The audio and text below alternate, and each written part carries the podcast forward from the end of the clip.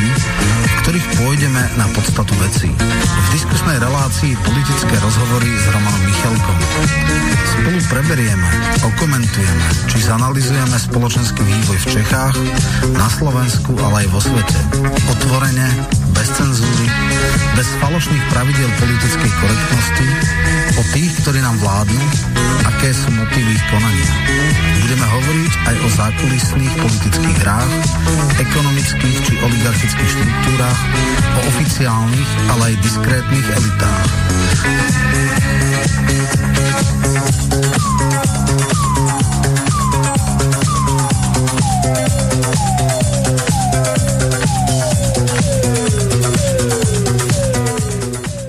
Vážené a milé poslucháčky a poslucháči od mikrofónu vás zdraví Miroslav Hazucha. V týchto okamžikoch začína relácia politické rozhovory s Romanom Michelkom. Témou dnešnej relácie je zvrchovanosť zľava a sprava. Hostiami relácie sú samozrejme Roman Michelko a na poslednú chvíľu sa nám podarilo zohnať autora úvodnej časti a najpodstatnejšej časti tejto knihy pána profesora Petra Druláka, ktorého srdečne zdravím. Děkuji, dobrý den. No, hneď v úvode relácie by bolo vhodné, keby ste našim poslucháčom povedali niečo o sebe, ale mám tu pripravenú jednu takú ukážku, kde vás predstavil na Facebooku e, Ľuboš Blaha. Načítal to jeden redaktor z reportu, tak to nebude jeho hlas, ale jednalo sa o tú v podstate vojnu na Ukrajine a váš taký mediálny spor s Ivanom Miklošom. Poslanec a podpredseda Smeru Ľuboš Blaha reaguje na reláciu do kríža a totálny výpras, ktorý v nej podľa neho utržil bývalý minister financií v Dzurindovej vláde Ivan Mikloš od českého profesora a špičkového politológa Druláka. Blaha napísal, na chvíľu som si včera zapol diskusnú reláciu do kríža na STV a ešte teraz sa smejem, aký strašný výprask dostal Ivan Mikloš od českého profesora Druláka. To bolo božské. Profesora Druláka už dlhšie sledujem, patrí k tomu najlepšiemu, čo vyprodukovala česká politológia. Jeho knihy sú mimoriadne cenné. Oproti nemu tam blabotal skrachovaní politik Mikloš so svojou detinskou preafektovanou rusofóbiou. Intelekt nula. Profesor Drulák mu vysvetľoval, že vojna na Ukrajine je zástupná vojna Američanov proti Rusom. Dával vecné argumenty, fakty, súvislosti. A Mikloš tam skoro fyzicky napadol moderátora, že on musí dostať slovo a začal tam jančiť, že to, čo obhajuje profesor Drulák, u nás predsa hovorí Robert Fico. A český profesor na neho nechápavo pozerá, že čo je to za argument. Však teda zjavne Robert Fico má pravdu. Liberálne kaviarne si u nás zvykli používať ako argument, že toto hovorí smer, takže to sa vylučuje ako názor.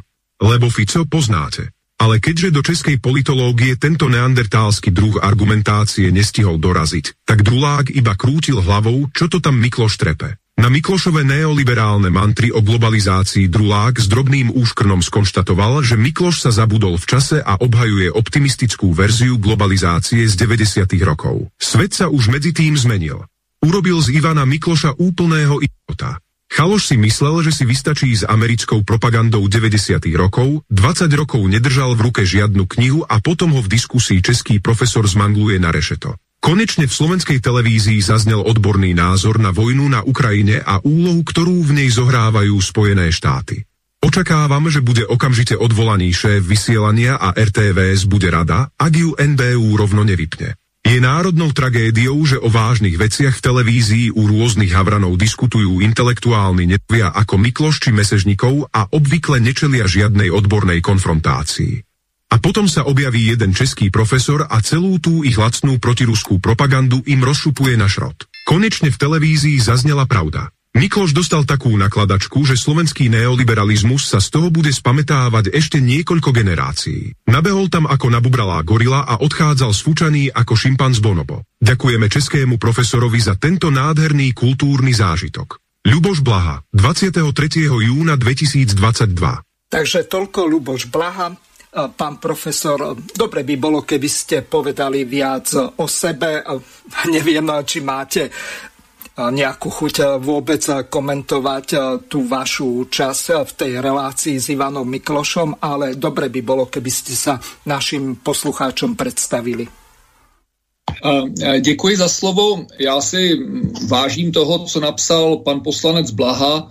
Považuji ho za jednu z nejvýraznějších osob na slovenské politické scéně a Uh, líbí se mi, že někdo, kdo má vlastně takový hluboký, takovou hlubokou filozofickou průpravu jako, jako on, dokáže současně velmi srozumitelně komunikovat uh, s publikem.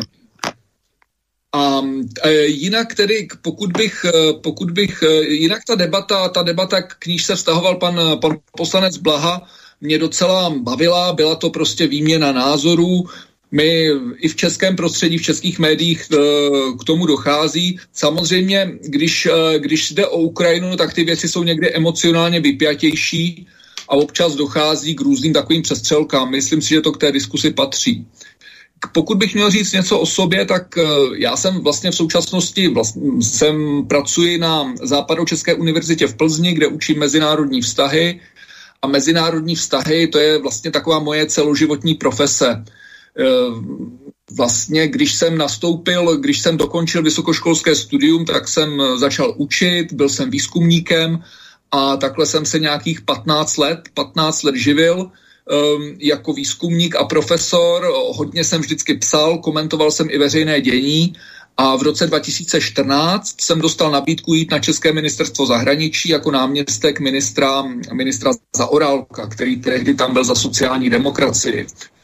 A já jsem tuhle nabídku přijal, působil jsem v české diplomacie tři roky na ministerstvu zahraničí, pak tři roky jako velvyslanec v Paříži, byla to pro mě fantastická zkušenost ale na druhou stranu jsem cítil, že je pro mne mnohem vlastně důležitější taková ta svoboda myšlení a vyjadřování, kterou v těch institutích prostě nemáte. Když eh, mluvíte za stát, tak musíte respektovat určité, určitá pravidla, určité konsenzuální pozice, které nemusí být vaše. A mě to dávalo určitý smysl, těch šest let, když jsem, ale když jsem v té Paříži skončil, tak jsem se rozhodl, že se vrátím tedy zpátky do akademické sféry a jak už jsem řekl, učím na Západočeské univerzitě v Plzni a jinak jsem poměrně aktivní v těch nejrůznějších mediálních diskuzí k aktuálním mezinárodně politickým otázkám. Proto konec konců i ta Ukrajina. Takže to by bylo asi o mně, tak v kostce. Roman by vás chcel doplniť svojim komentárom, možno, že priamo k tej ukážke. Takže Roman, vítam ťa v relácii, pozdrav poslucháčov a môže sa ujať slova teba poslucháčov, pána profesora. No a e, chce to takú, také slovíčko. Na Slovensku je paradox, že e, do diskusných relácií typu Večera s Havranom by sa pán profesor určite nedostal.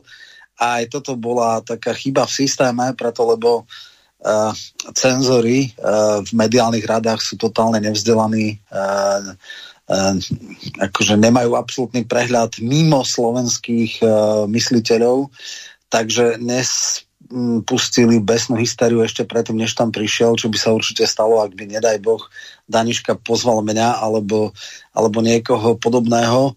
Uh, už medzi tým sú čierne listiny, napríklad ani chmelár nesmie, nesmie byť v televízii. No, on je až za mnou, ale to nevadí. Ale dobre, to bola krásna chyba v systéme. Prvá základná vec, ktorú som mal z tej diskusie, bolo to, že Mikloš tam začal hovoriť narratív uh, ukrajinskej propagandy. E, to znamená, absolútne nie je to, čo majú robiť analytici, to znamená e, komentovať realitu, ale e, používal propagandu. Ukrajina sa dostane na hranice pred rok 2014, vytlačí Rusko z Krymu, vytlačí z tých častí Donecka, Luhanska, toto musí byť cieľ a podobné, čo je zjavné z rozporov v realite, s rozporom s realitou. Každý človek s elementárnou mierou súdnosti vie, že takto to neskončí a takto to nebude. No, druhá vec, ktorá tam bola, je, že e, naozaj on nepochopil svoju úlohu, že on má hovoriť o tom, ako sú rozdané karty a nie vlastne... Ja chápem, keď v ukrajinskej televízii, kde potrebujú uh, držať nejakú nejakú bojovú náladu alebo dávať nádej, tak ľuďom bezostyčne klamú, dávajú im nereálne sľuby, mobilizujú ľudí, aby teda vznikla nejaká nová až občianská vojna, neobčianská, vlastenecká vojna proti Rusku a, a dávajú si nereálne cieľe. Ale fatálnym zlyhaním tzv. analytika, keď sa stane trapným propagandistom. V tomto bolo veľmi dobré, že tam bola nejaká druhá strana. A keďže u nás uh, už aj verejne bolo deklarované, že neexistuje, aby boli názory oboch strán, že teda je absolútne nepripustné, to používajú ako taký pseudoargument, že pozvať si do štúdia nejakého SSáka a Žida, ten SSák nikdy tam nemôže byť a keď je tam Žid a nejaký akože filosemita, to je v poriadku, ale neexistuje, aby akože predstavitelia závadných názorov vôbec boli pozývaní. Toto je dnešný narratív. S takouto škandáloznou koncepciou vyhral mm, súťaž o post riaditeľa verejnoprávnej televízie Machaj, kedy jasne povedal, že druhá strana už nebude mať priestor v verejnoprávnych médiách. Takže toto je súmrak, akože o verejnoprávnosti mohli sme aj doteraz veľmi pochybovať, ale teraz už je to verejne transparentné, cynické a jednoznačné, že takto budú fungovať uh, slovenské verejnoprávne médiá. Takže to, čo bolo uh, doteraz uh, chyba v systéme, už nebude. Už nebude. Chvála Bohu, neexistuje to, aby dneska mal niekto kompletný mediálny priestor, existujú alternatívne médiá a nech si ľudia stiahnu z archívu túto debatu, lebo možno bude jedna z posledných, ale je fajn, že bola. No toľko k tejto debate a môžeme možno ísť potom k tej samotnej dnešnej téme. Prípadne, ak by profesor chcel sa ešte k tomu nejak vyjadriť, tak má priestor. Já bych možná k tomu doplnil, že ta situace v Česku je vlastně velmi podobná. Jo? To znamená, ta kontrola názorů, um, kontrola veřejnoprávních médií, české televize a českého rozhlasu je také velmi silná. Um, v české televizi jsem naprosto, naprosto výjimečně českém rozhlasu občas, ale jak jste správně řekl, stále ještě máme tu pluralitu mediálního prostoru, takže třeba v Česku máme CNN Prima News, kde vlastně mají zájem o skutečné debaty a tam se vlastně může diskutovat téměř o všem. A pak je samozřejmě celá řada internetových médií, soukromých televizí, kde, které právě suplují to, co by měly dělat ta veřejnoprávní média. Protože samozřejmě, že veřejnoprávní média by měly být vyvážená, měla, měla by dávat hlasy tak, aby za, aby odráželi tu pluralitu společnosti. To, že to není, eh, že tomu tak není na Slovensku, není, není, eh, není se čemu divit, v Česku to taky není. A pokud se podíváme na západ od nás, do Německa a do Francie, tak tam je situace možná ještě horší. Takže z tohoto hlediska není to nějaké slovenské specifikum, je to problém toho liberálně demokratického západu. Ja to ešte trošku doplním. Pán profesor mal sériu relácií u pani Martiny Kociánovej v Svobodním univerzu alebo Rádio Univerzum, tak tam je možné si vaše názory e, vypočuť. No ale e, prejdeme k samotnej téme dnešnej relácie, ktorou je suverenita, či už zľava alebo sprava. A dobre by bolo v úvode relácie e, vysvetliť, čo to vlastne suverenita je v tom pôvodnom božom slova zmysle v štátnom alebo feudálno nejakom monarchistickom a potom suverenita národných štátov a samozrejme osobná suverenita. Takže nech sa páči, pán profesor, Mali ste e, k tomuto veľmi dobre to vysvetlené, tak môžete aj z toho niečo použiť, alebo čo uznáte za vhodné ohľadom toho, čo je to vlastne suverenita, ako ju máme odlišiť od zvrchovanosti, alebo sú to synonyma. Nech sa páči. Um, děkuji vůbec za tu příležitost promluvit o, o té knížce, protože ta kniha mi udělala velikou radost. Byl to projekt, který jsem vlastně začal loni v létě a nebyl jsem si jist, jestli se ho podaří dotáhnout, dotáhnout do konce. Protože on je vlastně, já bych řekl, já se na něm cením dvou rysů, na, na té knize Suverenita zleva, nebo svrchovanost zleva a zprava.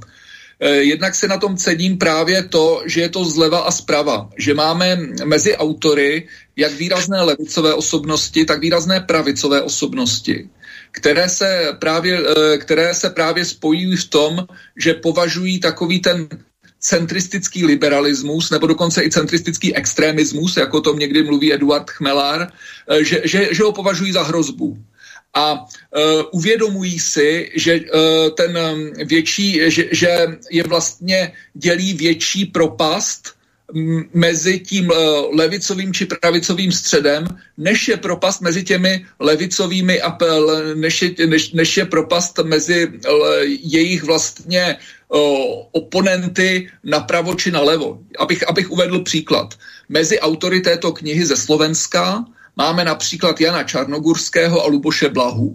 Co znamená výrazně, řekněme, pravicového. Jana, Jana Čarnogurského, myslím, řadíme řadíme, řadíme na pravici, zakladatel křesťansko-demokratického hnutí, zatímco Luboš Blaha je výrazná levicová osobnost.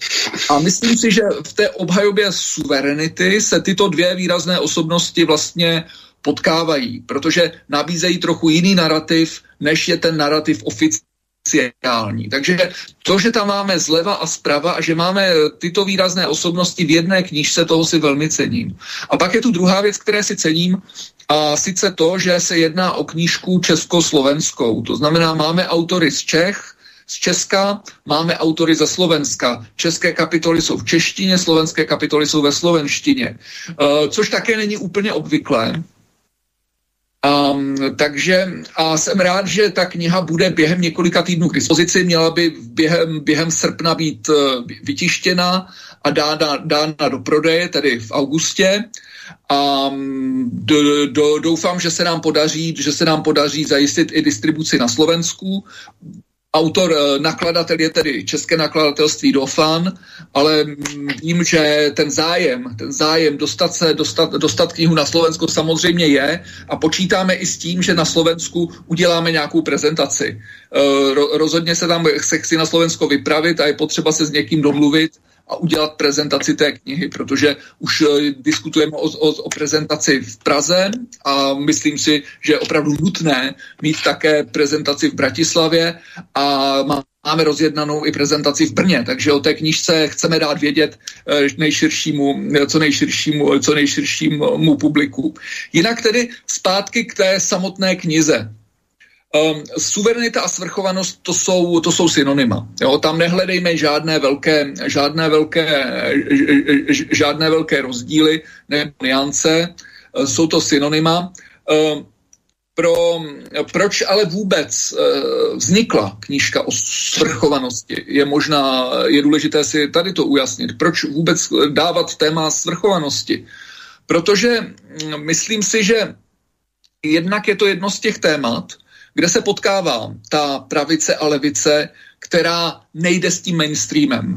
Říkejme jí nemainstreamová, můžeme jí říkat neliberální. Prostě ta, která se vlastně hlásí k určitým, řekl bych, tradičním pravicovým nebo tradičním levicovým hodnotám, tradičním pravicovým, to jsou ty hodnoty, řekněme, kulturně identitní, tradiční levicové, to jsou otázky, jako je ekonomická nerovnost, sociální spravedlnost. A tyto, tyto tradiční pravicové a levicové proudy si myslím, že jsou dnes opuštěny. Oba dva, oba dva tyto jsou, proudy jsou opuštěny tím, co představuje dneska ten mainstream, to znamená liberální pravice a liberální levice, kterou vlastně představují ty současné vlády. Když se podíváme na tu současnou českou vládu, současnou slovenskou vládu, tak to jsou samozřejmě v obou případech jsou to vlastně um, garnitury, řekněme, liberálně, liberálně pravicové. Pokud by byly liberálně levicové, tak by to nebylo o moc lepší, teda mimochodem z našeho z, z, z pohledu, který, který, který z, z pozice, kterou zastávám. Takže proto mluvím o té opuštěnosti pravice, tradiční pravice a levice a ta svrchovanost je tedy téma, na němž se, jedno z témat, ne jediné, ale jedno, téma, jedno z témat, na němž se shodují, protože ona odkazuje ke schopnosti autonomně jednat.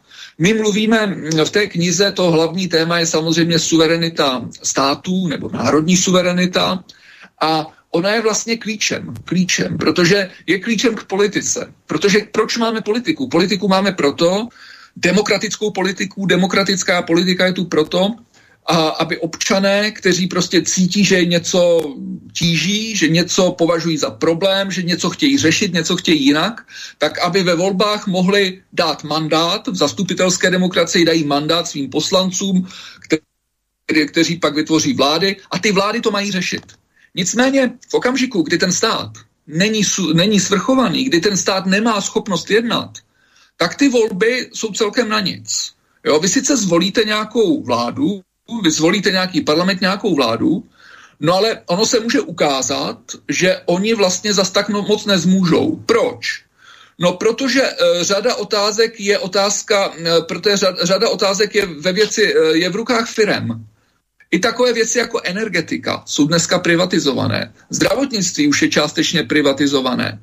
Um, spousta dalších věcí je privatizováno. A stát sice má možnost ty privatizované aktivity nějak regulovat, ale nemůže přímo jim něco zadávat. Takže privatizace je jeden, jeden, jeden, jeden z důvodů, proč stát vlastně ztratil schopnost autonomně jednat. Další, scho, další, další důvod je globalizace a evropská integrace. Spousta věcí, které dříve dělali státy, jsou dneska věcí nějakých nadnárodních úřadů, Evropské komise, Evropského soudního dvora a vláda vlastně si nemůže dovolit vůbec eh, nemůže dovolit dělat věci, které by třeba po ní chtěli občané, pokud se to, eh, pokud se to srazí s, s Bruselem. Řada věcí je přenesena na takzvané nezávislé národní úřady. Jo? Třeba to je centrální banka, Národní energetický úřad. Proč o tom mluvím? Ehm, v tom, v tom liberálním systému, v tom dnešním globalizovaném liberalismu dochází k tomu, že prostě státy ztratili tu schopnost politicky rozhodovat. No, to rozhodování se přesunulo jinam. A my sice chodíme k volbám, jsou nám nabízeny nějaké politické programy, ale pak, když ty lidé přijdou do té funkce, tak vlastně si mohou umít, umít ruce a říct, no my s tím vlastně nemůžeme nic moc dělat. A bohužel mají pravdu. Není to jenom výmluva. Jo? Není to jenom výmluva, že se jim to nechce dělat. Často se vymlouvají. Jo? To samozřejmě taky se stává, že i věci, které mohou měnit, se jim nechce měnit, protože je to nákladné, politicky nákladné, stalo by to hodně konfliktů, hodně práce. Ale i kdyby chtěli do toho všeho jít, tak zjistí, že některé zásadní věci vlastně měnit moc nemůžou. A proto, proto se domnívám, že ta svrchovanost je tak důležité téma, protože ona nám otevírá cestu vůbec k legitimitě demokracie. Protože pokud volíme a ti zastupitelé vlastně nemůžou nic moc dělat, tak ty volby jsou celkem na nic. Jo? A pokud se tedy, a pokud se moc rozhodovací centra přemysťují, přesouvají mimo ty volené orgány, mimo demokraticky kontrolované orgány, tak už skutečně mluvíme o nějakém konci demokracie, vyprazňování demokracie a můžeme tomu říkat buď buď směrem k oligarchii, buď jsou to tedy ti, kteří mají kontrolní balíky těch různých firm, a nebo je to nějaká technokracie, nějaká nadnárodní technokracie, kdy rozhodují odborníci, jejichž vztah k voleným představitelům je velmi, velmi, eh, velmi, velmi nepřímý. Takže proto řekl bych, to téma té svrchovanosti je tak důležité a byl jsem rád, že to vlastně oslovilo tak široký, hm, tak široký autorský, autorský, autorský kolektiv. Možná pár slov, možná pár slov k mé kapitole, která se vlastně týká takových, která vlastně dává do kontrastu dva způsoby mezinárodního uspořádání historicky. No. Když se podíváme na historii mezinárodních vztahů za 3-4 tisíce let, nebo o historii, my máme informace nebo prameny nám sahají někdy ke starému Sumeru. Jo? Takže můžeme říct, že máme určitou představu o tom, jak vypadaly mezinárodní vztahy v posledních pěti tisíci, pěti tisíci letech. I když samozřejmě tam v tom počátku toho Sumeru a pak u Asiřanů a dalších jsou ty prameny velmi kusé. Ale když, když bychom zjednodušili, tak my můžeme říct, že ty mezinárodní vztahy vlastně, že se tam vyvinuly dva možné typy uspořádání. Jedno uspořádání je uh, uspořádání imperiální. Že vy máte vlastně v daném regionu, máte vlastně spoustu národů, spoustu nějakých různých měst, kmenů, uh, dalších politických společenství a tato mnohost je ovládána z jednoho imperiálního centra. Jo? Takže máme příklady Perského impéria a pak takový Takovým tím samozřejmě nejdokonalejším příkladem je římské impérium a pokud se vydáme mimo Evropu, čínské impérium. Jo? Takže to je vlastně model impéria, že vy můžete vlastně mezinárodní vztahy mohou být, mohou být, um, uh, mohou být v režimu impéria. Ale pak je druhá možnost a to je možnost, které právě říká možnost suverenity. Že vy vlastně, že ten systém nemá jedno imperiální centrum ale že ty různé politické entity, ty státy, města, kmeny eh, žijí, eh, žijí decentralizovaně, není tam jednotné centrum a mezi sebou společně si dohadují podmínky vzájemného soužití a vzájemné interakce.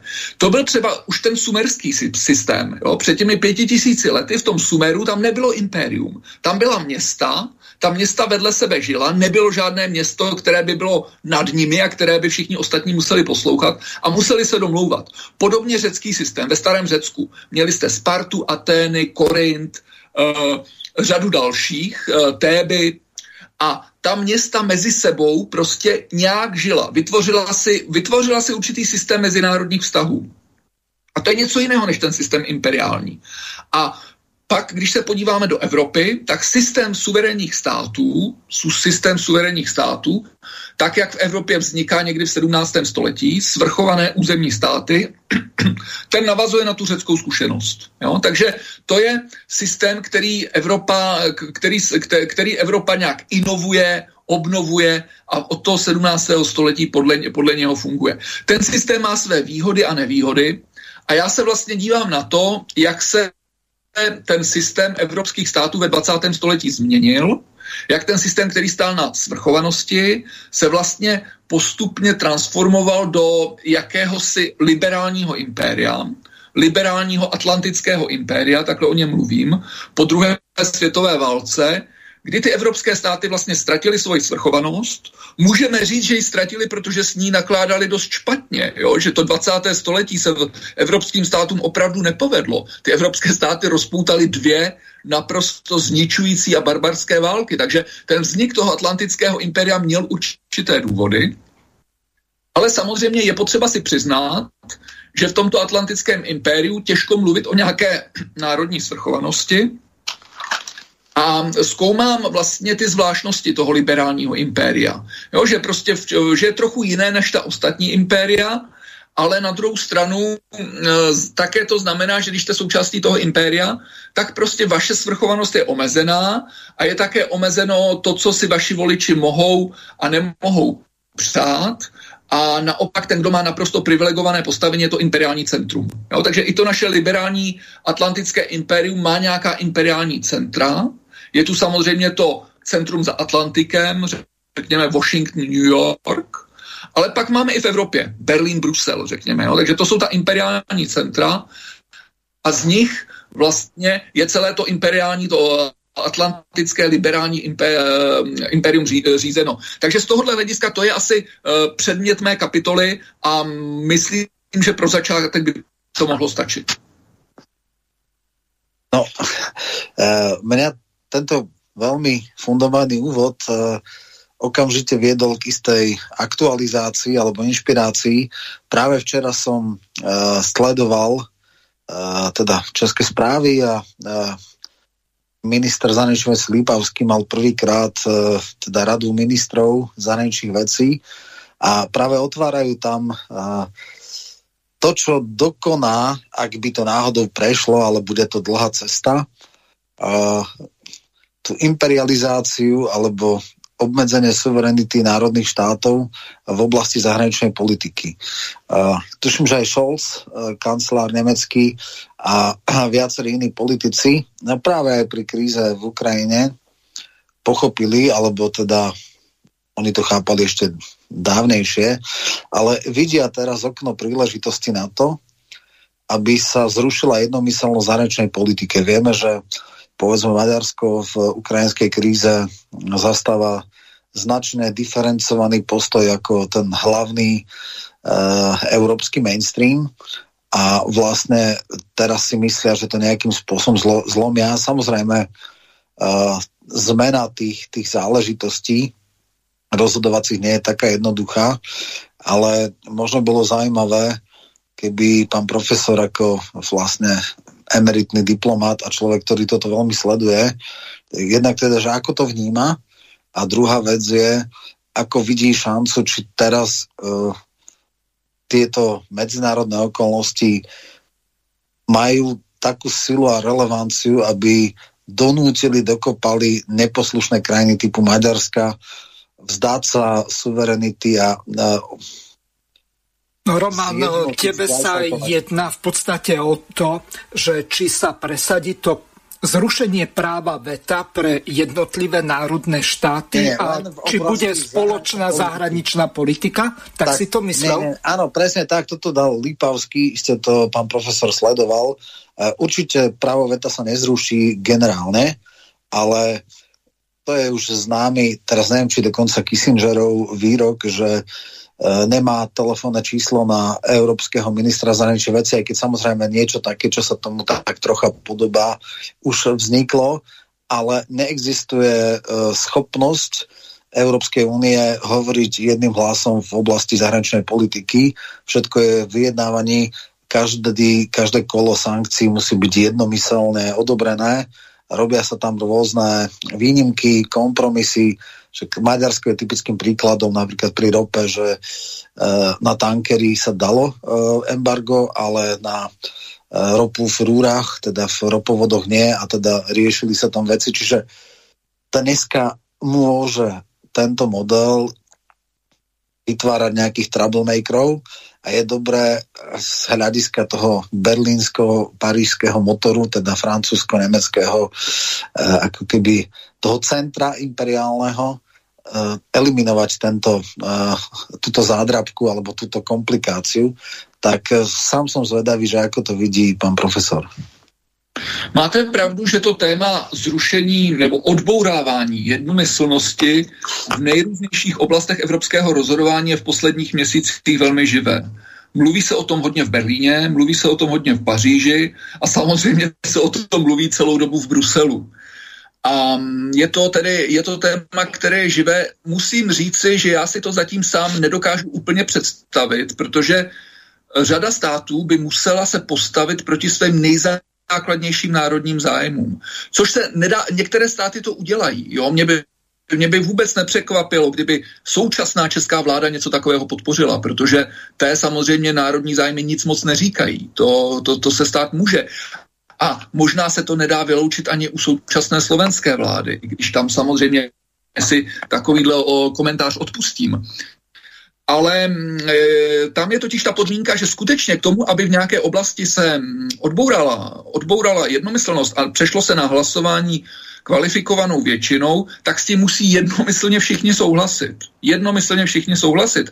A já myslím, že Eh, si řada představitelů, kteří jsou třeba soudnější než, eh, ne, než, než je ta naše současná vláda, uvědomuje, jaké je to nebezpečí. Že skutečně v některých otázkách, které se mohou být klíčovými otázky na, otázkami národního zájmu se dostanou do situace, kdy budou přehlasováni a kdy prostě se budou muset podřídit a, vel, a zásadním způsobem je to vnitropoliticky poškodí. Já bych teď jenom vzpomenul na tu migrační krizi, kde se rozhodovalo už tehdy kvalifikovanou většinou, i když to bylo velmi sporné. Bylo velmi sporné, jestli se o něčem takovém má rozhodovat kvalifikovanou většinou. No a ty naše státy, středo, středoevropské státy, byly přehlasovány. Já si dost, do, dost dobře nedokážu představit, že by Poláci, Maďaři, ale možná, možná ani Severani, jo? Možná, ani, eh, možná, možná ani takový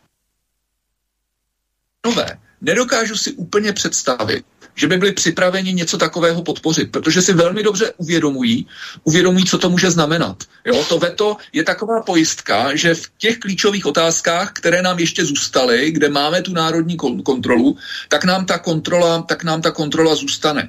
Samozřejmě Němci a Francouzi, ty do toho ty celkem jako se toho nemusí bát, protože vědí, že mají v Evropské unii takový vliv, že těch otázkách, na kterých, na kterých jim skutečně bude záležet, jsou schopni vytvořit tu blokační menšinu. No, to znamená, že vytvoří tu skupinu států, která je dostatečně velká na to, aby zablokovala i to hlasování kvalifikovanou menšinou. To pro velmoci platí, tam ta šance je. Pro malé státy tahle šance není. Tam skutečně vytvořit blokační menšinu vyžaduje obrovské úsilí a jak už jsem řekl, ty čtyři vyšegrádské státy blokační menšinu nemají. Tedy jakkoliv se o tom mluví a ten tlak Bruselu bude velký, stále bych ještě očekával, že, že vlastně, že, že tam bude dost uh, soudných, soudných lidí, soudných představitelů států, kteří něco takového zablokují. No, ja to tiež tak vidím a aby som boli presný, tak uh, Lipavský povedal len, že začína sa proces, začína to otvárať. Je to také tristné, že české predsedníctvo si zobralo ako toto jednu z agent, ale samozrejme, že pri Lipavskom a jeho hodnotovom nastavení e, ma to zase vôbec neprekvapuje. Druhá vec je, či a do akej miery on ako osoba, nejaká autorita, alebo ako je on vnímaný e, svojimi kolegami. A to je presne to, čo tu na kolega vravel, že či je to ľavicová alebo pravicová e, e, akože garnitúra, keď je mainstreamová, je to v podstate jedna, lebo, eh, lebo Piráti sú v podstate nominálne kvázi ľavicová strana. No. Ale eh, možno by bolo dobre vysvetliť, že ako to bolo s tými migračnými kvótami. Veľmi presne to bolo povedané, že toto vážené väčšinové hlasovanie je priateľné a prípustné v tzv. technických otázkach. A podľa mňa každý človek, ktorý má elementárnu mieru súdnosti a príčetnosti, vie, že e, migračné kvóty bola zásadná politická otázka a nie je technikália. Napriek tomu uh, vedenie Európskej únie to prekvalifikovalo na technikáliu, ktorá sa riešila na úrovni ministrov vnútra a áno, boli sme prehlasovaní. Slovensko proti tomu dalo uh, teda uh, súdnu žalobu, ale dobrovoľne prijalo nejakých irackých utečencov bez nutnosti. K nám sa tuším, že Maďarsko ešte pridalo. Ostatné stredoeurópske krajiny boli len prehlasované a tuším, že potom Česká republika, ktorá nedala žalobu na toto rozhodnutie, tak uh, mala mať nejaké sankcie, ktoré neviem už presne, či boli aj uplatnené alebo nie, ale teda viem, že teda bola na tej tabuli hamby a čo je pre mňa krajine frustrujúce, tak Európsky súd uh, konal krajine závisle, krajine politicky a hlboko nie nestranne a potvrdil takúto absurditu, že to bola technikália. Takže niekedy, keď je veľmi uh, v úzkých, tak nie len európska politika používa unfair kroky, ale aj tzv. európska justícia alebo súdnictvo. A to znamená, že naozaj uh, tá globalizovaná uh, politická sila je uh, oveľa akože dominantnejšia a nie je pred ňou úniku. Ja by som definoval to, čo nám vládne. Áno, zhodol by som sa, že to je v podstate vláda oligarchie alebo diskrétnych elít, ako píše o nich Keller. Ale uh, ani nie tak, že e, byrokratmi alebo technokratmi, ale starostlivo vybranou meritokraciou. Meritokracia je nástrojom oligarchie. Hej, to sú ľudia, ktorí samozrejme splňajú, sú dostatočne výkonní. Ono niekedy sa berže meritokracia a technokrati, že to je skoro to isté. E, nie je to úplne to isté, ale je to podobné. Takže takáto je dnešná tristná realita. Áno, ja som zase v svojom e, príspevku hovoril o tom, že je hm, politika bezmoci, že tie limity sú nastavené nielen tými globálnymi štruktúrami, ale aj nejakými ústavnými limitmi nedotknutelnosti e, súkromného vlastníctva, vyvlastnením len vo verejnom záujme, ktoré sa musí preukázať súdne a za adekvátnu náhradu, ktorú v podstate dajú Eh, alebo určia medzinárodné arbitráže. Eh, sieťové odvetvia, že sú častokrát eh, sprivatizované, no Česi, chvála Bohu, majú, tuším, že cez Čes. 70% má Čes, takže, takže tam je prevážne, prevážne uh, štátna uh, a hlavný akcionár je teda Český štát a teraz sa teda teraz peklo zamrzlo, lebo, lebo Fiala ako ťažký pravičák e, rozmýšľa dokonca o sektorových daniach, čo už je úplne že bizár, ale mieni sa reštrukturalizovať čes, takže niektoré podniky budú vy, vyňaté a dané pod čiste štátnu kontrolu, teda výrobcovia energie a tá časť, ktorá sa oddelí, tak bude pre tých drobných akcionárov. Teraz som práve počul včera, tuším, že EDF má tuším 11% e, akcií privatizovať, ale bolo ohlásenie e, znárodnenie alebo kapitalizáciu vládnu a tým pádom padla tá cena. Čiže e, niekedy už aj tieto vlády si uvedomujú, že niektoré sieťové odvetvia musia mať pod majetkovou kontrolou, čo na Slovensku už nie, nie, nie je reálne. Respektíve u nás je to absurdným spôsobom robené a teda bohužiaľ musím veľmi tvrdo byť e, ostrý aj na e, tzv. nominálne ľavicové vlády, lebo na Slovensku sa po dostavbe Mochoviec má dostať 57% e, akcií pod MH Invest, teda štátnu akciovku, ktorá teda kontroluje ministerstvo hospodárstva, ale bohužiaľ tým Miklošovským absurdným, chorým a zvrhlým modelom, že manažerskú kontrolu bude mať minoritný akcionár, v tomto prípade EPH Daniela Křetinského, keď NL e, vystúpi z akcionárskej štruktúry elektrárny, čo je absurdné. To je podľa mňa najväčšia fatálna chyba SDL, ktorá stala na takýto absolútne chorý model, že strategické podniky sa síce privatizovali minoritným spôsobom, 49%, ale minoritný akcionár v rozpore s obchodným zákonníkom, so všetkými logickými e, kalkulmi a, a čímkoľvek e, získava v zmluvách privatizačných manažerskú kontrolu. Takže toto je, to je také, neviem, či toto je niekde inde na svete, myslím si, že v tomto je Slovensko unikátne, že minoritní akcionári majú manažerskú kontrolu, ale to tiež e, svedčí o tom, že minimálne tie neoliberálne vlády typu Zurindovej a Miklošovej e, suverenita a ekonomická suverenita im nič nehovorila. Hej. K tomu ešte môžeme dať samozrejme niečo také ako potravinová bezpečnosť a podobne, čo tiež istý rozmer suverenity, čo sa dneska definuje ako úplne, že prežitok, hlúposť. Máme otvorené krajice. Dokonca je to v rozpore s európskymi pravidlami e, polnohospodárskymi, aby nejaký štát držal uh, ja neviem, potravinovú suverenitu. To je, to je, to je nie, že rozpor s dobrými mravmi, ale priam s európskymi pravidlami. Takže toto je veľká výzva, kde toto smeruje a práve aj kríza na Ukrajine nás ukáže, že tá suverenita a sebestačnosť má niečo do seba.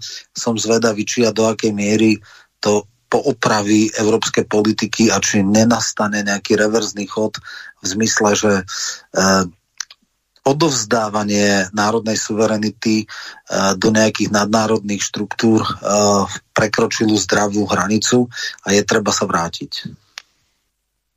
Tak já bych reagoval na několik podnětů, protože vy jste vlastně se dotkl několika velmi důležitých oblastí. Možná bych začal od konce, a to je určitá odpovědnost levice za to, kam všude nechala pustit trh a mm, že ho, do, že ho vlastně často, víte, tam je paradox, že levice často pustila trh tam, kde se pravice ani neodvážila o tom uvažovat. A to není specifika Slovenska, není to specifika Česká, to samé se dělo třeba ve Francii.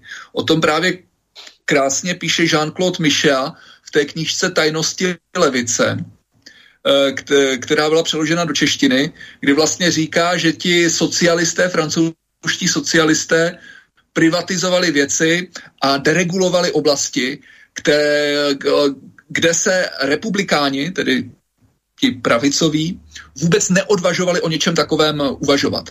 A samozřejmě my máme i podobné příklady i z České republiky, kdy samozřejmě vlády sociální demokracie provedly, řekněme, velmi odvážné privatizace, které ta předchozí Klausova vláda nebo ty pravicové vlády vůbec dělat nechtěly. Protože si říkali, určité věci chceme držet, uh, držet pod kontrolou. A, a ta levice to dělala proto, uh, aby vlastně přesvědčila, že už není tou starou marxistickou levicí, že je tou správnou liberální levicí, že rozumí jazyku trhu a že pro ní privatizace není žádné, žádné sprosté slovo. Takže v tom zase je to určitý celoevropský fenomén. Když se dotkne, když, jste zmiňoval o těch, když jste se zmiňoval o těch energetických podnicích, tak tady máme v České republice ten podnik ČES, vy jste správně řekl, že je vlastně z větší části pod veřejnou kontrolou, ale ten Čes se chová trochu jako chytrá horákyně. Jo. To znamená, on je sice z 69% je, eh, jeho akcie drží stát, prostřednictvím ministerstva financí, ale pak má tedy více než přes 30%, nebo 30% mají takzvaný minoritní akcionáři. No a v okamžiku, kdy se objeví nějaká otázka, že ČES by měl dělat něco, co je ve veřejném zájmu, že má docela vysoké zisky a že z těch vysokých zisků by mohl třeba subvencovat energie pro, e, pro chudší domácnosti, tak oni okamžitě řeknou, no to my si ale, to my ale udělat nemůžeme, protože my máme ty minoritní akcionáře a to jsou soukromí vlastníci a pokud bychom z toho začali dělat nějakou sociální politiku, tak oni nás žalují, že poškozujeme jejich, že jejich, jejich jejich legitimní zájem. Takže v této chvíli, v této poloze se Čes chová jako soukromá firma, která musí respektovat zájmy svých akcionářů, byť jsou minoritní. No a pak je tu ten příklad, který přišel před několika týdny, kdy Čes se dostal, kdy, kdy Čes z, Česu začala docházet likvidita a potřeboval najednou desítky miliard korun, aby se mohl účastnit obchodu na Lipské energetické burze. No a ty peníze si nenabral na trhu, nenabral si je u bank, ale šel za vládou, aby mu to vláda garantovala. A vláda říká, no tak ten Čes je vlastně veřejný podnik, tak my vlastně veřejnému podniku takhle pomáháme. A už nikdo nezmiňoval, že je tu nějakých 30% minoritních akcionářů, který z toho budou mít nějaký soukromý zisk. Takže to je prostě nenormální situace, která vznikla hloupou, polo, hloupou, hloupou, hloupou privatizací části Česu, proto vlastně i dnes se uvažuje, i tato pravicová vláda uvažuje o tom, že ty minoritní, ty soukromé akcionáře vykoupí, aby měla nad tím Čezem stoprocentní kontrolu. Což myslím, že je jedna z mála rozumných věcí, které, které současná fialová vláda navrhuje, protože jinak vlastně nenavrhuje skoro nic, nemluvě o něčem rozumném. Takže to je, to je k té energetice, která, která opravdu není v dobrém, není v dobrém stavu. No, a pak je tu ta otázka, velmi komplikovaná otázka toho um, hlasování v Evropské unii, z toho hlasování kvalifikovanou většinou a jednomyslností. Ono je to trochu složitější, protože tou kvalifikovanou většinou se nerozhoduje jenom o technických otázkách. O, tam se vlastně rozhoduje skoro o všem, co souvisí s vnitřním trhem což jsou někdy velmi důležité politické otázky. Jo. To jsou ve, velmi důležité politické otázky, takže otázky vnitřního trhu více-méně se rozhodují kvalifikovanou většinou. A kvalifikovanou většinou se rozhodují některé další otázky, které jsou explicitně uvedeny ve smlouvách, protože státy souhlasily s tím, že se má o nich rozhodovat kvalifikovanou většinou a rozhodli se, že si tam nebudou držet právo veta. Víte, v této chvíli to, to je v podstatě legitimní postup. Státy se nějak dohodly a e, uzavřeli smlouvu. Ta smlouva prošla ratifikačními procedurami, parlamenty, referendy a tak dále. Je to legitimní. Prostě když ty státy s tím souhlasili, tak to tak má být. Jenomže teď to má ten háček, kterého jste se taky dotkl. Ono totiž, jestli daná praktická otázka spadá pod, to, pod tu jednomyslnost, nebo pod hlasování kvalifikovanou většinou není vždy úplně jasné. U některých otázek to jasné je, u některých to jasné není. A jednou z těchto nejasných otázek byla právě, byly právě ty migrační kvoty. A potom záleží, jak to v Bruselu vyhodnotí. Jak to vyhodnotí komise? No, můžete si představit, že komise tyhle ty věci vždycky vyhodnocuje, vyhodnocuje jednoznačně jedním směrem. A to směrem ke kvalifikovanému hlasování, protože to je jednodušší, protože pak, to, pak ten bruselský návrh nečelí vetu. Samozřejmě v Evropské unii platí nějaká, nějaká, ně, ně, ně, nějaká právní pravidla, takže to, že to komise takhle vyhodnotí, že to takhle před, před, předloží a že je to takhle odhlasováno, ještě nemusí být uh, konec hry, protože stát se může ohradit a říct. Tahle otázka je sporná, komise neprávem to předložila jako něco, o čem se má rozhodovat kvalifikovanou většinou. My si myslíme, že tohle spadá pod jiný paragraf a podle něho se má rozhodovat jednomyslně. Takže to ten stát může udělat. A pak se to dá k tomu Evropskému soudnímu dvoru. A to třeba udělalo Slovensko s Maďarskem v, v, v oblasti těch migračních kvót. Jenomže tam je další háček. Ten Evropský soudní dvůr nerozhoduje jednostranně. Evropský soudní dvůr je výrazně prointegrační. Takže Evropský soudní dvůr v těchto otázkách téměř pravidelně straní komisi pokud může najít jediný argument, jakkoliv chabí, proto aby řekl, že ta praktická otázka měla být rozhodována kvalifikovanou většinou, tak to udělá. A udělal to i v tomto případě. K čemu pak dochází v praxi? Pak jste najednou konfrontováni s tím, že se rozhoduje kvalifikovanou většinou i o otázkách, o nich je zřejmé, že ty státy je nechtěli tomu Bruselu předat. A chtěli si tam držet to veto. Nicméně souhrou komise a Evropského soudního dvora dochází k tomuhle rozšíření pravomocí. Dochází k němu jednak v otázkách tedy toho um, rozhodování kvalifikovanou většinou, ale i v dalších otázkách. Protože aby třeba komise měla vůbec pravomoc o něčem rozhodovat nebo o něčem začít rokovat, tak to musí mít v těch smlouvách napsaný. A zase, státy se rozhodly, že té komisi některé věci svěří a jiné ji nesvěří. No a ta komise je velmi kreativní v extenzivním výkladu toho, co může dělat. Dokáže si ty svoje kompetence odvozovat z nějaké obecného ustanovení, které třeba vůbec nesouvisí s otázkou, o níž se rozhoduje, si vymyslí, aha, ale z toho vyplývá, že my máme právo o tom rozhodovat. Víte, teď Maďarsko řeší ten příklad, kdy vlastně zakázalo propagandu LGB, LGBT eh, na, na základních a středních školách. Což je otázka tradičně plně v kompetenci národních států. Do školství prostě nikdo z Bruselu nemá co mluvit. Jo, tam si to ty státy držely. Nicméně komise na základě na základě toho, že v, Evropské, že v Lisabonské smlouvě je uvedeno, že se v Evropské unii nesmí diskriminovat, tak říká, my jsme strážci toho, že se nediskriminuje a tohle je přece diskriminace. Je jedno, že to je školství, které je otázka národní kompetence. A samozřejmě, pokud se tahle, tahle věc dostane před Evropský soudní dvůr, myslím, že teď se tam vlastně dostává v posledních týdnech, tak mě by vůbec nepřekvapilo, kdyby Evropský soudní dvůr rozhodl, ano, i toto je evropská kompetence, protože je to nediskriminace. Takže to, co je na Evropské unii v této chvíli velmi takové děsivé, je ten samopohyb. Že, ta, že ty instituce si mezi sebou dokážou rozšiřovat kompetence bez ohledu na to, co jim ty státy původně svěřily. A je velmi těžké tomu čelit. Jo? Tomu můžete čelit pouze, eh, pouze zase jednomyslností, všech členských států. A ta se v těchto otázkách velmi těžko hledá, protože některým státům se to líbí. Jo? Některým státům vyhovuje tady ten progresivistický drive uh, bruselských institucí.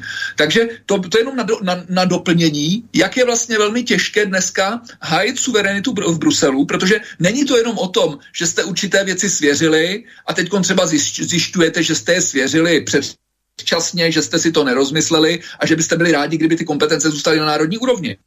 To není jediný problém. Další problém je, že ten Brusel rozhoduje o věcech, které mu nikdy svěřeny nebyly, ale souhrou komise a Evropského soudního dvora si je přisvojil.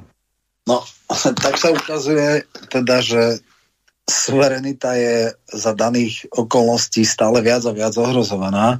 Je otázka, či je tu nejaký trend proti pohybu v istom zmysle uh, keď bola Británia v Európskej únii, tak e, boli silné tendencie na posilenie e, alebo minimálne na zvrátenie toho trendu, ktorý vlastne eliminuje národnú suverenitu jednotlivých členských štátov.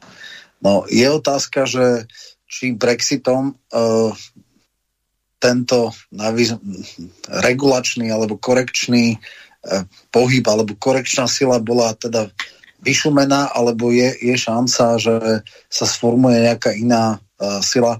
Samozrejme sú niektoré, akože, e Európa má nejaké tri uh, také tie línie. Je to eurooptimistická, eurorealistická, euroskeptická, uh, euroskeptický postoj.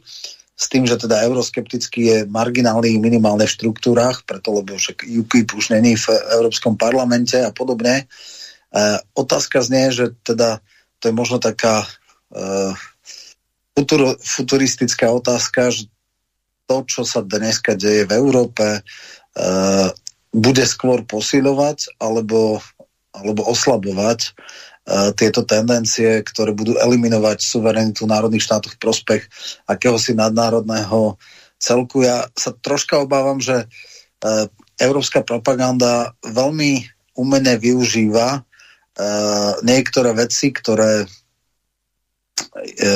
ako keby argumentačne posilovalo ten spoločný európsky postup. Taká najznámejšia vec, ktorá sa dneska dáva uh, ako exemplum, ako, ako príklad, je spoločný nákup vakcín proti covidu.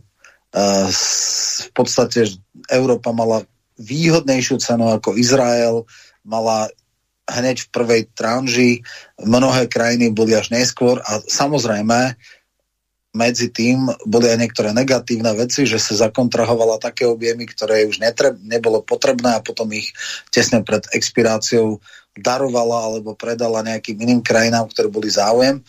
Ale dobre, toto je taká kontroverzná vec. Dnes vidím silné trendy a silné argumenty v tom zmysle, že nákup plynu mimo Ruska ako vyjednávací partner je Európa oveľa silnejšia ako jednotlivé národné štáty. A že teda ona zabezpečí nákup, ja neviem, katarského alebo uh, saudského. saudského. A tam ani plyn nie, ale čo ja viem, napríklad alžírskeho plynu. A že schopnosť celej Európy vytlačiť alebo dosiahnuť výhodnejšie ceny ako jednotlivé samostatné štáty je podstatne väčšia. A zároveň sa hovorí o nejakej európskej solidarite, že nie je možné, aby niektorá krajina bola úplne odrezaná od plynu a že teda jej praj povinne dajú nejaké kvóty, aby teda neostala mimo, ak miera jej závislosti na ruskom plyne bola nejaká veľká, tam samozrejme sú problém s distribúciou, lebo teda ak celá infraštruktúra bola orientovaná na ruský plyn, tak to také jednoduché nebude. Tak možno, že by bolo dobre predikovať alebo skúsiť predikovať, či práve tieto veci e, môžu posiliť tie unifikačné alebo federalizačné trendy Európskej únie, alebo je šanca, že, že to bude aj naopak. Není pochyb o tom, že příznivci federalizace Evropy tyto argumenty použijí, ale není důvod také proto, aby jsme my s nimi museli souhlasit. Podívejte, tady jsou nesporné výhody samozřejmě z Evropské unie. Evropská unie nabízí výhody. Tak jako ten velký vnitřní trh je výhoda, tak samozřejmě je výhodou, když Evropa dokáže koordinovaně jedním hlasem vyjednávat o cenách, o dodávkách. To je pravda. Ale na to skutečně nemusí být federací. Tyhle věci se dají dělat ad hoc. To znamená, ty státy se sejdou a řeknou, pro tohle konkrétní jednání, například pro nákup plynu z Kataru, pověřujeme Evropského komisaře pro energetiku, aby jednal s Katarem, aby za nás jednal. V tom není problém. Ale to neznamená, že by měli na věčné časy Evropského komisaře pro uh, energetiku uh, pověřit jednáním s kýmkoliv a v jakékoliv situaci. Jo. Myslím si, že takovou důvěru si ten Brusel úplně nezaslouží, protože on musí být pod kontrolou. A není, skutečně není žádný velký problém, aby se ty ministři během několika dní sjeli v Bruselu, pověřili ho a aby on jim skládal účty z toho, jak vyjednává. Jo, takže z tohohle hlediska to myslím, eh, to myslím nevyžaduje, nevyžaduje další federalizaci, i když samozřejmě není pochyb o tom, že, ti, že, že příznivci té federalizace to budou, budou tímto způsobem argumentovat. Já bych se ještě chtěl právě zastavit u té legitimity té federalizace, protože jak jsem řekl, ono to zaznívá teď z Paříže, z Berlína, zaznívají ty uh, určité představy na to, že by ta Evropa se měla více, že by Brusel měl posílit své, pod, uh, své kompetence. Ale já musím říct, že když se podíváte na vnitropolitickou situaci v Německu a ve Francii, tak je velmi odvážné si myslet, že skutečně francouzští a němečtí občané si něco takového přejí. Jo, řekl bych, že to naopak svědčí o opaku. Podívejme se na tu Francii. Eh, letos tam proběhly prezidentské volby vyhrál velmi těsně prezident Macron. Prezident Macron obhájil velmi těsně mandát. To znamená, eh, v tom závěrečném kole stál proti Marine Le Penové. Myslím, že on měl nějakých kolem 55%, ona měla 45%. Jo? 45%. To znamená, 45, eh, významná část Francie stála spíše za ní než za ním. Eh, kdo byl třetí? Třetí byl Jean-Luc Mélenchon. Jean-Luc Mélenchon, ona, řekněme, že Le Penová je představitelem takové národně konzervativní, národně konzervativní pravice, Mélenchon je představitel, můžeme říct, populistické levice. A teď populistické nemyslím nějak pejorativně. A to naopak populismus já používám v dobrém slova smyslu, protože si myslím, že to je cesta, to je cesta, kterou se má jít. A ani Marine Le Penová, ani Jean-Luc Mélenchon nejsou příznivci toho, aby Brusel dál posiloval. Takže z toho, když se podíváme jenom na ten prezidentský volební výsledek, tak můžeme říct jednoznačně, že většina Francie, většina Francie si nepřeje, aby, aby Brusel po, posiloval. A pokud by nějaké posílení mělo být předloženo referendu, nebo by mělo být předloženo nějaké ratifikaci, tak to referendum řekne určitě ne, tam je to celkem jednoznačné. Jak by to bylo s parlamentní ratifikací, to je složitější, protože tam už se dají dělat různé politické manévry. Takže řekl bych, že i ty státy, které se dnes hlásí k té federalizaci, tak mluví ústy svých liberálních elit. A ty liberální elity proto nemají mandát od svých občanů. A pokud ti občané dostají, dostanou možnost říct, jestli ano nebo ne další federalizaci, tak řeknou ne.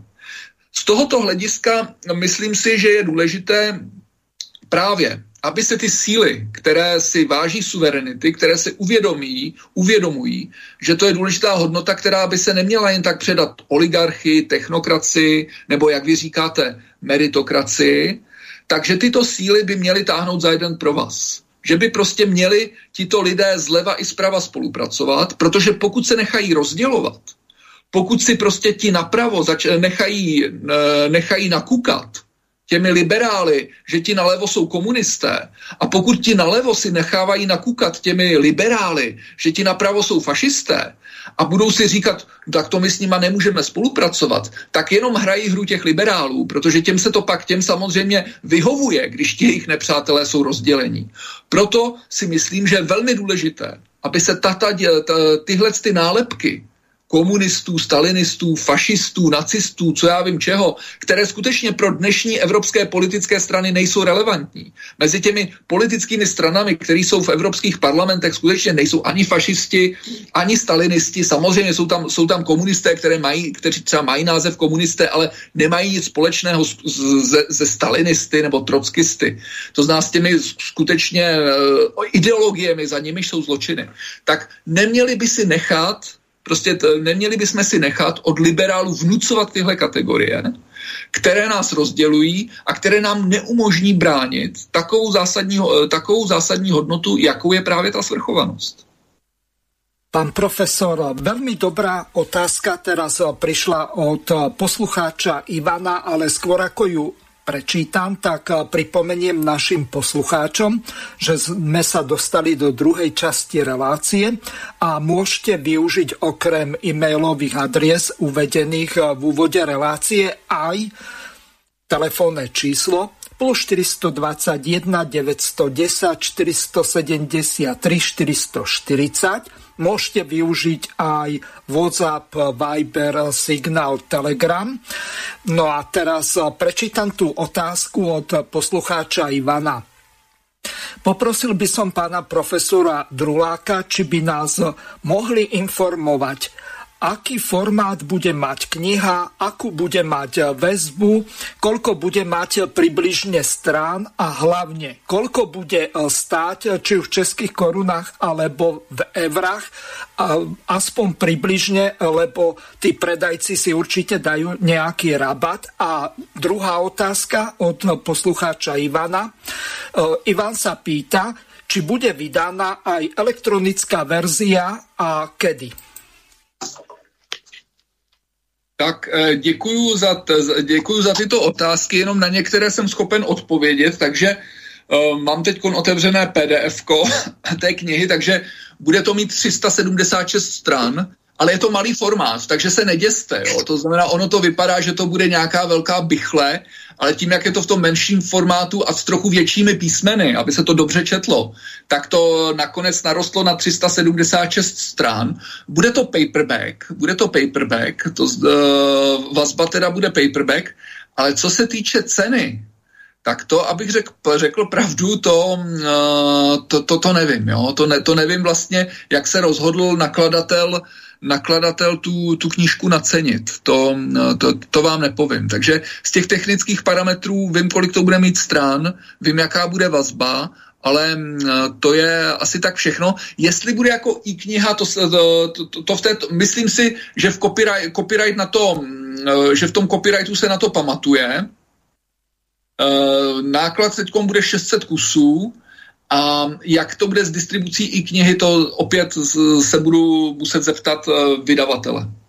Ja ešte pripomeniem, ak máte napríklad eh, knihu Antiglobalista od Ľuboša Blahu, tak eh, tá má 460 strán a je to, no, nehovorím do vrecka, možno, že do Monterik by vošla, alebo do nejakej väčšej kapsy, ale celkom dobre sa v tom číta a neviem, okolo 13 alebo 14 eur stála, takže žiadna horibilná suma. No neviem, nechcem predikovať, lebo tá kniha bola vydaná pred tromi rokmi a odvtedy papier zdražel dvojnásobne a ďalšie výdaje sa znásobili, takže ťažko odhadovať cenu.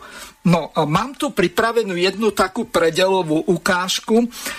Vy ste boli úžasní v televízii Prima a to teraz prehrám našim poslucháčom, aby mali nějakou ucelenú představu, aký ste bojovník.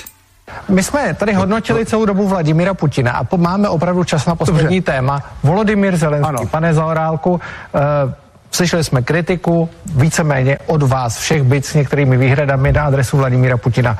Role Volodymyra Zelenského jako někoho, koho novináři označují třeba jako Winstona Churchilla nové doby? To nevím, já si myslím, že ho čeká obrovský úkol. On se jako by stal skvělým vystupočem v těch videích, protože to je věc, která mu sedí, on to je něco, co umí, ale bohužel jeho role je podle mě větší než jenom ta videa. Ho čeká něco, jak bych to nazval, on se musí přerodit do politika státníka, který bude schopen najít cestu ze situace, která je mimořádně obtížná. Jako, a tohle v tom já mu držím palce a tam bude muset ukázat ještě něco jiného, než je pouze tedy to mediální, protože, chápete, to je sice pěkné, že je to tak mediálně brilantní a kolik srovnává, ale jako nezlobte se na mě, ale v jisté chvíli i tohle není dost. Jako tam je třeba, aby se stal státníkem, který je schopen pomoci najít řešení z toho ven. A to řešení politické je vždycky nějaký kompromis a ten je strašně těžký. Vzpomeňte si na de Gaulle a Alžír. Jako ten prostě musel udělat něco, co by nikdo jiný nedokázal udělat Krátce, a jenom díky prosím. tomu ten problém vyřešil. No. Pane Žantovský, krátkou reakci. Já kdybych měl srovnávat oba dva, tak na té komunikační rovině možná nebude prezident Želenský Churchill, ale určitě to bude velký komunikátor jako Ronald Reagan e, e, v tomto ohledu, jak si vyhrává již teď, ale důležitější, a v tom máte samozřejmě pravdu, jo, je ten politický výkon. A tady si myslím, že on má některé výhody. On je obklopen lidmi, kteří jsou evidentně mladší, intelektuálně zdatní, e, kreativní, zatímco podívejte se na ty lidi, kterými je na Rudém náměstí obklopen e, prezident Putin, to je jiná generace. Víte, e, ano, výborný komunikátor, co čeká, e, pokud, a my si to přejeme, aby ta válka skončila co nejdříve, aby pro Ukrajinu dopadla dobře, znamená, ale má dva obrovské úkoly. Ten nezvládnete komunikací přes internet. Je totiž najít cestu, kterou, kterou, na kterou vám řeknou Ukrajinci ano. Řeknu, za tohle jsme byli ochotní umírat. To je jedna věc. A druhá věc je založit novou obnovu Ukrajiny. A to je teda obrovský úkol a to nezvládnete videí, tam mu držím také palce, protože je to, sil, je to silný a charismatický člověk, ale ty ty dva úkoly, to jsou úkoly, které stojí před ním. Já myslím, že Zelen, eh, Zelenský je samozřejmě velmi dobrý herec, ale postrádám u něj nějakou státnickou rozvahu a myslím si, že bychom měli neza, neměli bychom zapomínat na jeho odpovědnost za celou tu situaci. Prostě byl, byl, byl jedním z těch, kteří jsou odpovědní za to, kde dneska Ukrajina je a dlouhodobě.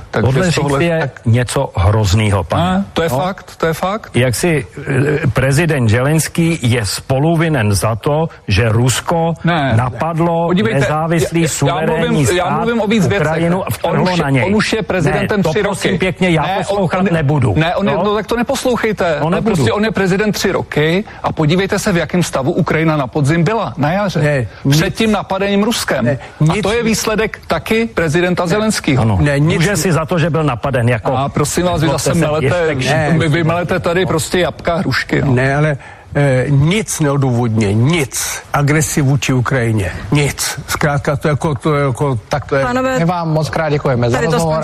Děkujeme, že jste to byli. Děkujeme, hezký večer. Takže takto to vyzerá na Prime News, kde e, hostia si navzájom skáču do reči, keď e, nesúhlasia s pánom profesorom. Konkrétne to bol pán Žantovský, ale úplne iný, ako čo má u nás relácie s s pánom Novotným, takže môžete toto komentovať a aké boli ešte tie dohry po tej relácii. To by ma zaujímalo, že e, či vás tam e, nenapadli nielen slovne, ale aj fyzicky, lebo u nás sa už takéto čosi deje. Že podľa hlasu to bol aj Tomský, nie? Ten druhý. Neviem, uh, ale zdá sa mi. Novotný, pardon, zle som povedal. Aha, jo. Ne k té relaci, tak samozřejmě to byla taková jedna, řekl bych, z, nejvy, z takových těch nejvyhrocenějších debat, kdy vlastně pan Žantovský ostře nesouhlasil s tím, co jsem říkal, ačkoliv to, co jsem říkal, zatím si stojím, že prostě ta odpovědnost ukrajinské elity za stav Ukrajiny je obrovská a myslím si, že oni skutečně odvedli velmi špatnou práci za těch 30 let nezávislosti. A jakkoliv role prezidenta Zelenského byla, byla, byla obtížná, protože on už vlastně měl kupu problémů zděděných po svých předchůdcích, tak on sám se nijak zvlášť nevymykal, jo? že by byl schopen ty problémy řešit. Dokonce se objevil na jakýchsi Pandora Papers, ukázalo se, že prostě má 100 milionové majetky a že není úplně taky jasné, jak k ním přišel. To znamená, on po, pokračoval, pokračoval v takové té linii té ukrajinské oligarchie a jejich služebníků. Takže a to samozřejmě se panu Žantovskému nelíbilo, tak na to prostě reagoval způsobem, jakým reagoval. Myslím si, že to byla jedna z nejpopulárnějších scén, které Prima News natočila. Vím, že si to lidé posílali, je to jako video a mm, bylo to, neřekl bych, že, že, že to nějakým způsobem eh, k, k, ve, studiu, ve studiu k žádné rvačce nedošlo. V, tom, v té debatě vystupoval pan, pan Zaorálek, který pak panu Žantovskému vysvětloval, že skutečně pan Zelenský není úplně anděl, jo, takže bylo to nějak už soukromně po tom, po, po tom konci vysílání.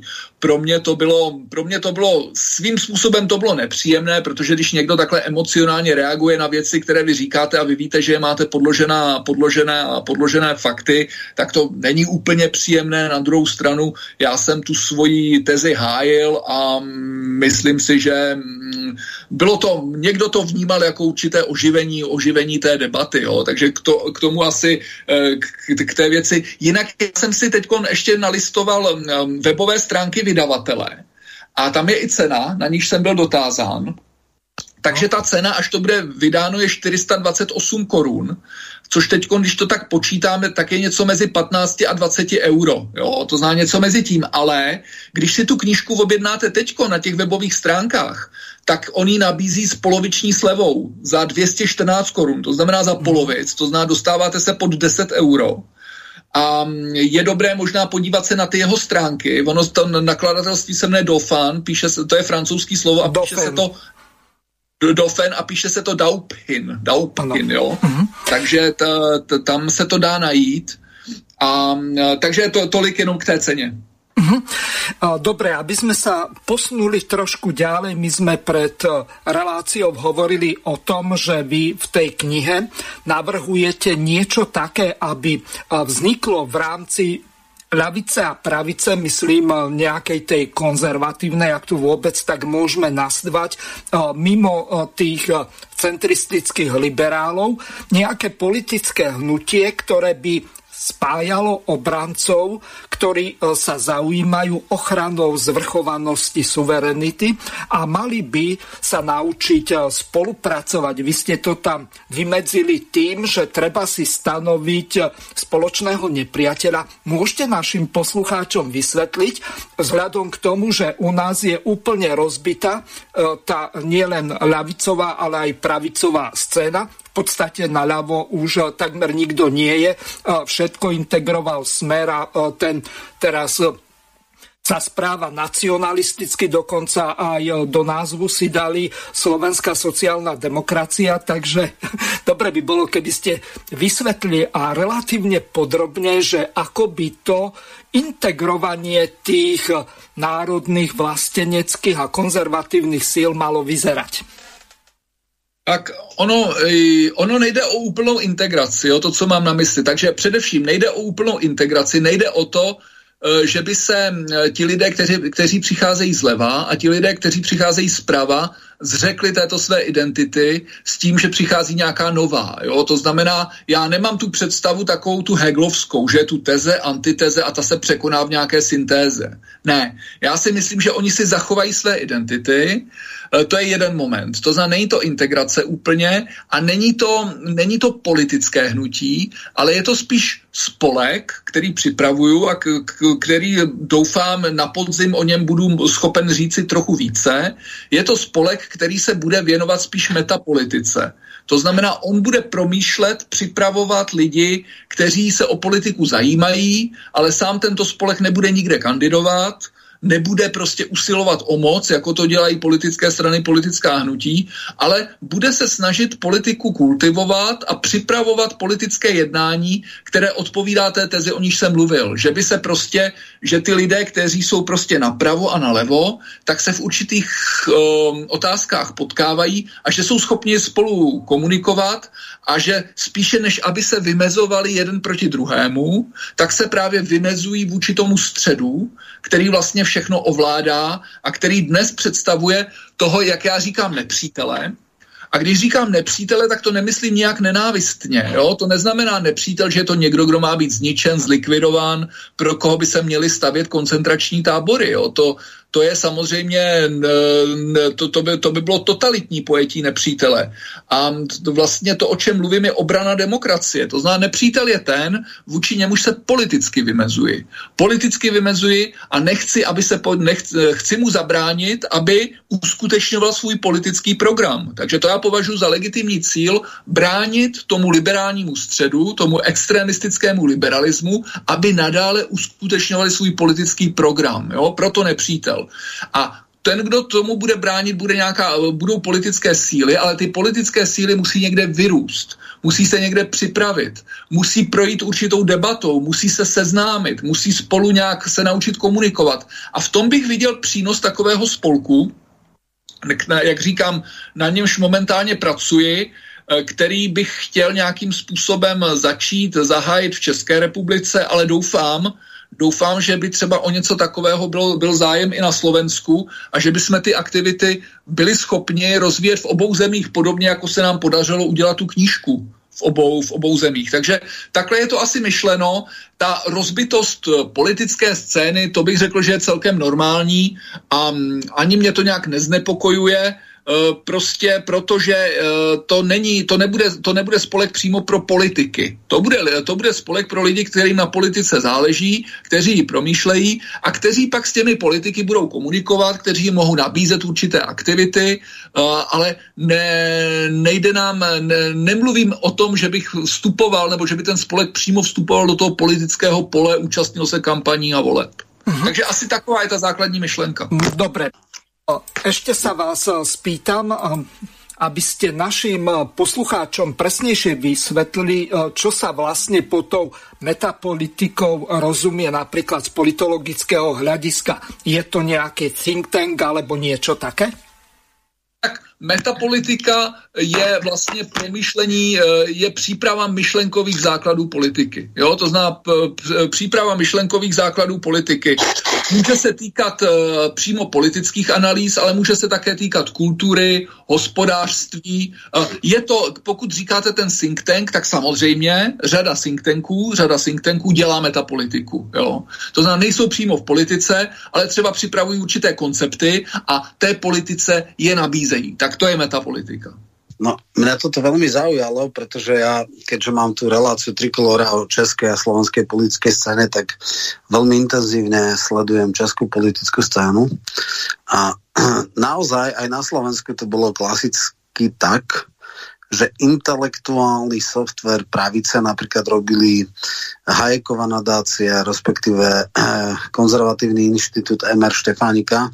A práve v týchto vznikli všetky tie ikonické politické akty typu uh, rovná daň a podobne. Toto všetko nevzniklo na pôde strán, ale bolo inkorporované práve týmito kvázi, že think tankmi. Plus u nás je taká, taký zvyk, že časť právicových politikov uh, priebežne uh, preskakuje z jednej strany na druhú, pred vstupom do politiky bol Ivan Mikloš v MEZA 10, potom bol v politike, vrátil sa do MESI 10. Uh, sú jasné akože režimistické think tanky typu Ivo a podobne.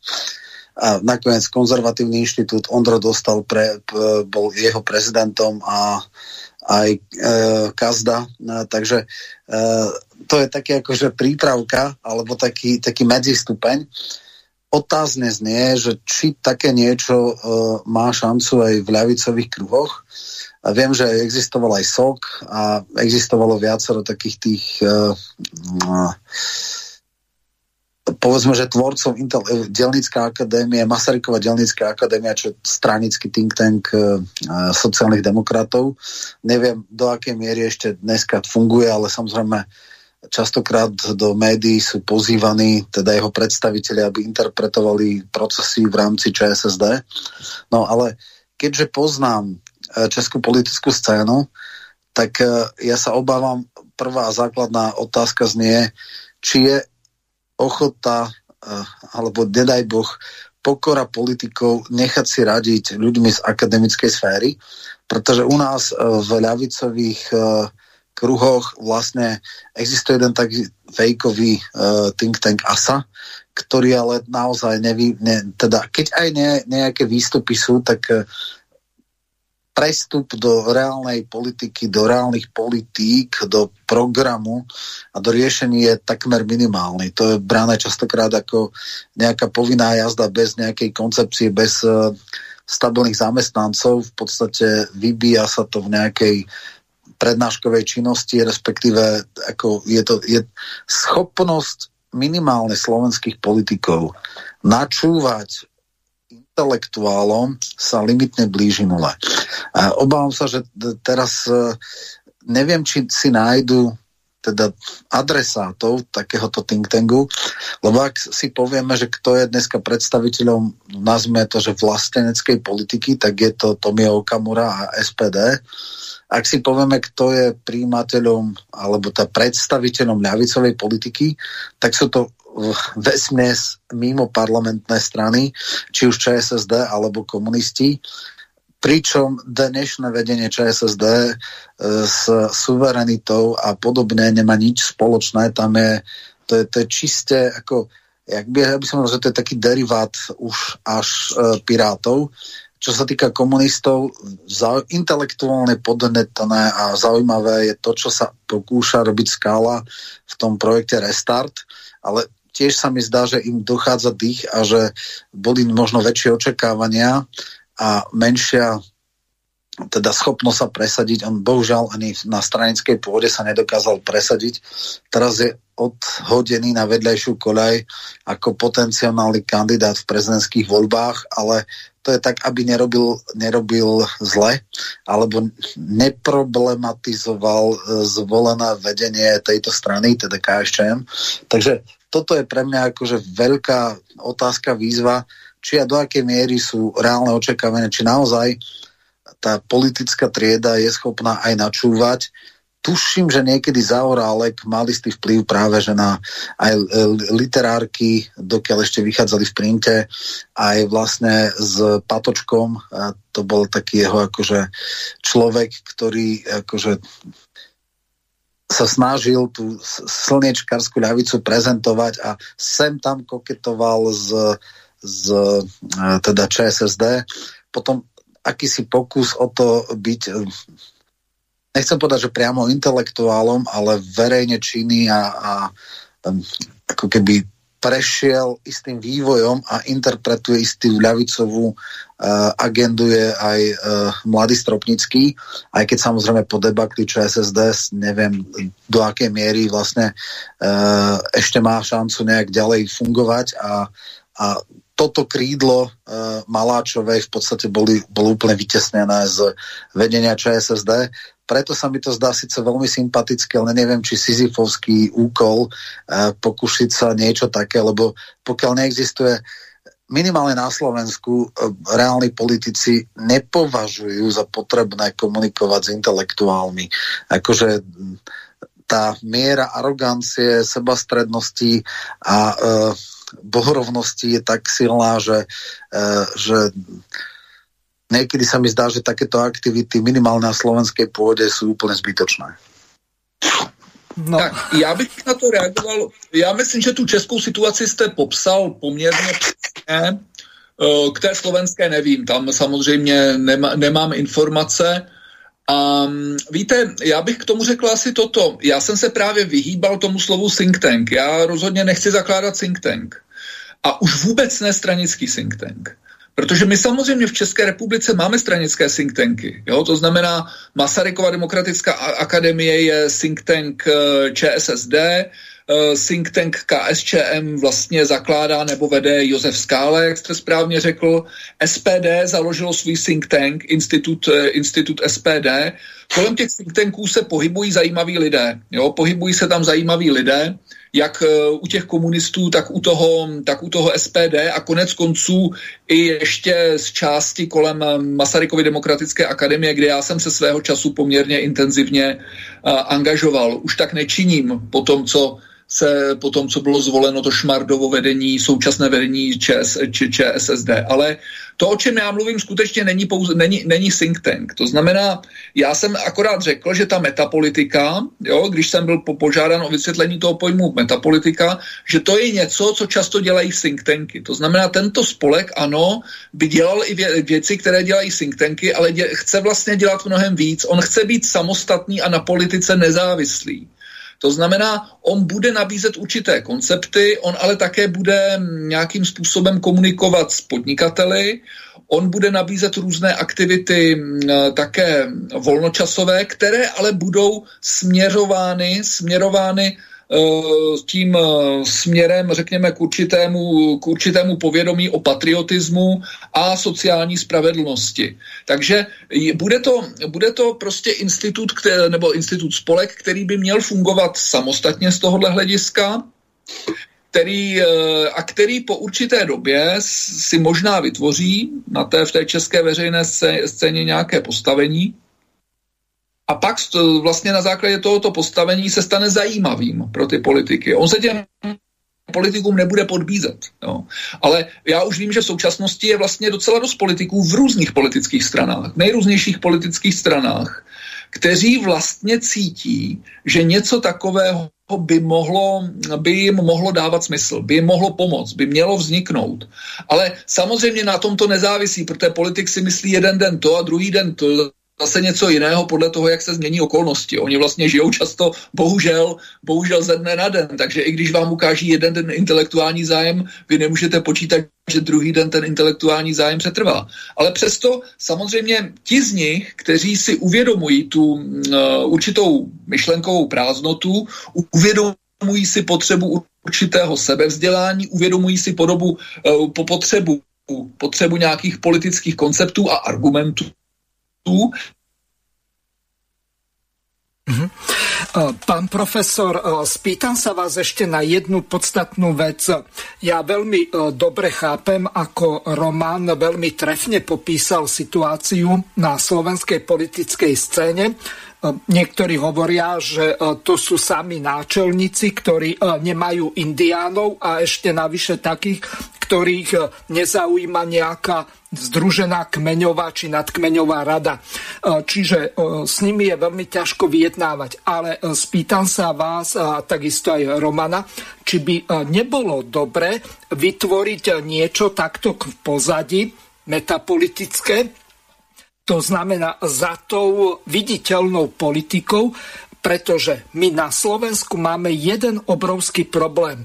Tieto politické strany e, za každým, keď e, sú napríklad e, prezidentské voľby, tak sa snažia využiť ten mediálny priestor a posielajú si tam z pravidla buď predsedov alebo podpredsedov, aby kandidovali a aby, aj keď vedia, že nebudú zvolení, ale niektoré strany majú obrovský problém dostať sa, hlavne tieto nacionalistické, do verejnoprávnej televízie, po prípade do e, teatrojky a iných súkromných televízií. Čiže tá moja otázka smeruje k tomu, že e, či by v záujme zachovania zvrchovanosti, podpory zvrchovanosti nemal mať takýto think tank aj tú úlohu, že by v podstate vygeneroval osobnosť, pretože v Čechách aj na Slovensku máme priame voľby, to znamená, že ľud si môže navrhnúť svojho kandidáta. Na Slovensku stačí vyzbierať 15 tisíc, podpisov v Čechách 50 tisíc, čiže niečo takéto, aby ten prezidentský kandidát bol ten, aby sa nestalo to, čo sa deje na Slovensku, že my máme v podstate dvoch atlantických prezidentov, či už Kisku alebo Čaputovu, ktorí v podstate chodia si pre noty na americkú ambasádu alebo počúvajú svojich poradcov, ktorých ich tam, ktorým ich tak napríklad nejaká ambasáda, nemusí to byť len americká, môže to byť kľudne britská, nemecká, nejakým spôsobom ovplyvňuje. Čiže mne sa jedná o to, či by aj ohľadom toho prezidentského kandidáta, ktorý bude obhájovať národnú suverenitu a zvrchovanosť jednotlivých štátov, nemohol mať takýto think tank e, takúto úlohu. Já myslím, že to je docela relevantní otázka, když se podíváme na to, jak se generují ti političtí, e, ti, ti prezidentští kandidáti. Že jo? Protože když se podíváte do České republiky, tak dneska vlastně jsou nějací, kte, kteří budou strani, straničtí, a pak samozřejmě bude spousta lidí, kteří vlastně straničtí nejsou a často lidé bez politických zkušeností. A významná část veřejného mínění se upne k těm lidem bez politických zkušeností. Já myslím, že to je ten fenomén Čaputova, jo? že vlastně se dostane do nejvyšší politické funkce někdo, kdo nemá předchozí politické zkušenosti. Já si obecně myslím, a teď bez ohledu na paní Čaputovou, že to není zdravé. Jo? Já si myslím, že prostě není dobré, když někdo začíná svou politickou kariéru tím, že kandiduje na prezident. No, počujeme sa. Asi uh, nám pán profesor vypadol. No, no, no, presne asi e, skončil s tým, môžeš Roman nadviazať, že e, nie je dobré, že v podstate e, niekto neskúsený bez politických skúseností kandiduje na, pre, na najvyššiu ústavnú funkciu a dokonca je zvolený ako napríklad Kiska alebo Čaputová. Tam bude kandidovať napríklad Peter Pavel, ktorý je síce armádny generál, má najvyššiu hodnosť, lenže žiadne politické skúsenosti. No a ďalšia vec je, že e, v podstate, keď sa tu hovorilo o stranických kandidátov, tak pravdepodobne on ešte neohlásil kandidatúru. Je, je to... Počujeme sa? No a keď sa dostal k tomu, tak by som nechal dokončiť, ale neviem, či počujeme profesora. Keď nie, tak Tak, už jsem slyšet, už jsem slyšet. Takže dokončíte to. Ano, já se omlouvám, mě teď vypad internet. Aha. Takže ale už som zpátky, takže... Netrapte ja sa, ja som... na Slovensku je rovnaký problém v Bratislave, Svan má momentálne výpadok, takže e, to sa deje aj na Slovensku. Dúfam, že nebudú blackouty, lebo to už potom skončíme aj s vysielaním. Nech sa páči, tak, pokračujte. Snad, snad, už to, snad už to bude v pořádku. E, víte, já si nejsem jist, jestli ten spolek by měl mít vyloženě svůj cíl vygenerovat kandidáta na prezidenta, ale z obecného hlediska si myslím, že, by bylo, že právě by bylo důležité, kdyby z, pomáhal formovat politické osobnosti. Ať už kandidují na cokoliv, to znamená, ať už kandidují třeba na, e, do parlamentu, do krajských zastupitelstev ne, ne, nebo, nebo na, na městské úrovni, že z tohohle hlediska by ten spolek mohl pomáhat formovat prostě politickou elitu tím směrem, který považuji, který myslím si třeba autoři té knihy považují za důležitý. To znamená určitá obhajoba svrchovanosti, ať zleva nebo zprava. To, eh, ten prezidentský kandidát, to bych řekl, že je takový vrcholek. Jo? To je přece jenom takový, tako, takový vrcholek. K němuž třeba se někdy taky eh, nakonec eh, můžeme dopracovat, ale nedával bych si to jako, nedával bych si to jako prvotní cíl. Hmm.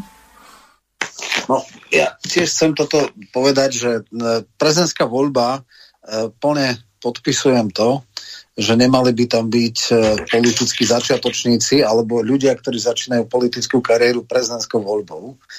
Ale v Čechách to tak bolo v tom zmysle, že teda eliminovaní sa títo, títo kandidáti, na rozdiel od Slovenska, kde sa volilo menšie zlo, tak vlastne všetci traja českí prezidenti boli teda politici, uh, Havel, Klaus a nakoniec aj Zeman. A ľudia, ktorí prišli z boku, typu Drahoša, uh, tak jednoducho uh, neobstáli. No a toto je vec, ktorá je atypická pre Slovensko, že tu naopak politická scéna je ako keby od diabla a hoci kto tam môže ísť len, nech nie je bývalý politik alebo politik aktívny, lebo uh, u nás sa volí nie že výrazné politické osobnosti, ale ten, kto menej vadí. Hej? Uh, v Čechách sa to nedá. Uvidíme, čo urobí táto voľba. Uh, čo sa týka stranických kandidátov, tam som naopak prekvapený, lebo pokiaľ teda ako rozmýšľam, tak rozmýšľam. Vládna koalícia v zásade, ak sa niečo medzi tým stalo, ale dosť to sledujem, tak sotva, nemal žiadného kandidáta, ktorý by povedal, že toto je náš kandidát. Jediný možno stranický kandidát bude Babiš. E, otázne, či Okamura do toho pôjde a ak, tak to bude iba povinná jazda. A inak sú všetko tzv. občianskí kandidáti, tak ako boli aj v minulých voľbách. Uh, v podstate vyzývatelia uh, Zemana boli všetko nestranickí. Ak zoberieme, že Topolánek mal v čase kandidátor už dlhé roky nečlen ods a teda skončil ako skončil, Kalousek pochopil, že to je stratená varta a ani len do toho nešiel, aj keď uh, uvažoval.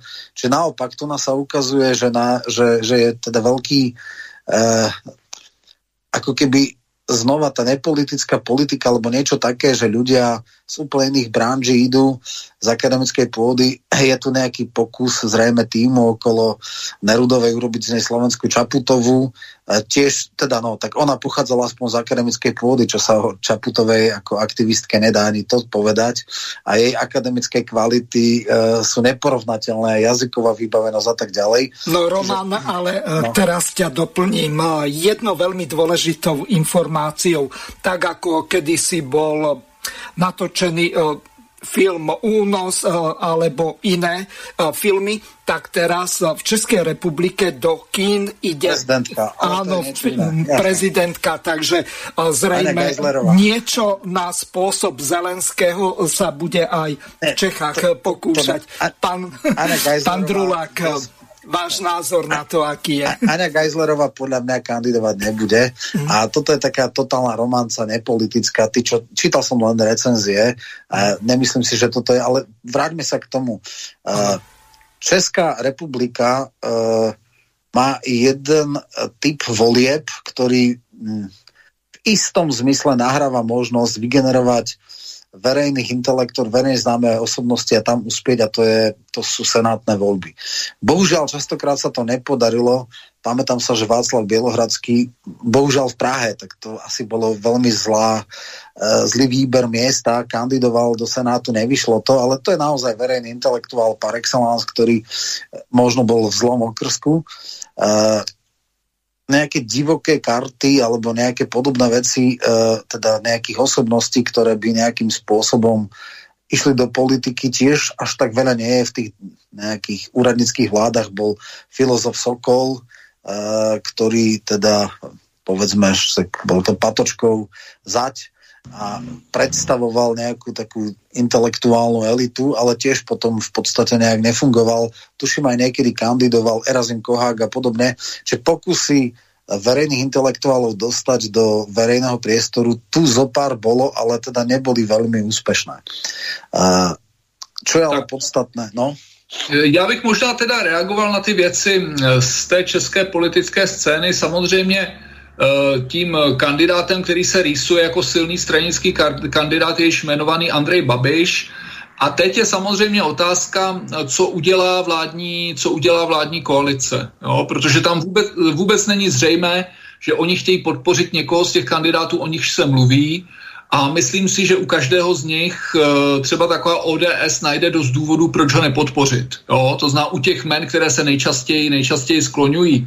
Takže myslím si, že u nich teprve čekáme na to, možná na ten podzim, až eh, se rozmyslí vlastně, jestli postaví někoho svého, nebo jestli, eh, jestli vytáhnou někoho úplně jiného, Není to úplně jasné, nedokážu si ale úplně představit, že by ta vládní koalice to jako nechala úplně pominout a že by tam eh, se do, do, do, té, do té volby nějak nechtěla, eh, nechtěla, nechtěla zapojit.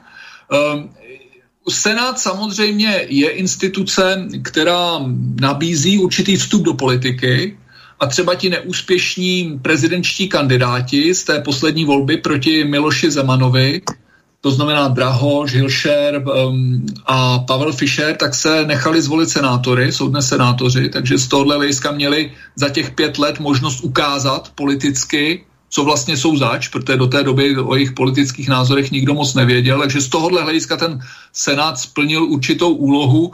Já osobně musím říct, že jsem velmi skeptický k existenci Senátu. Jo? Myslím si, že to je vlastně já spíš trochu závidím z tohohle hlediska Slovensku, že jste, že jste šli tou cestou jednokomorového, no, jednokomorového parlamentu, protože to celkem, celkem stačí. Jo. Přijde mi, že ten Senát náš je poměrně přebytečná instituce a pokud by někdo soudil, že to je instituce pro intelektuály, budiš, no ale myslím si, že intelektuálové mohou uskutečňovat svoji veřejnou funkci i jinak, než, než, že, by byli, než že by byli senátory.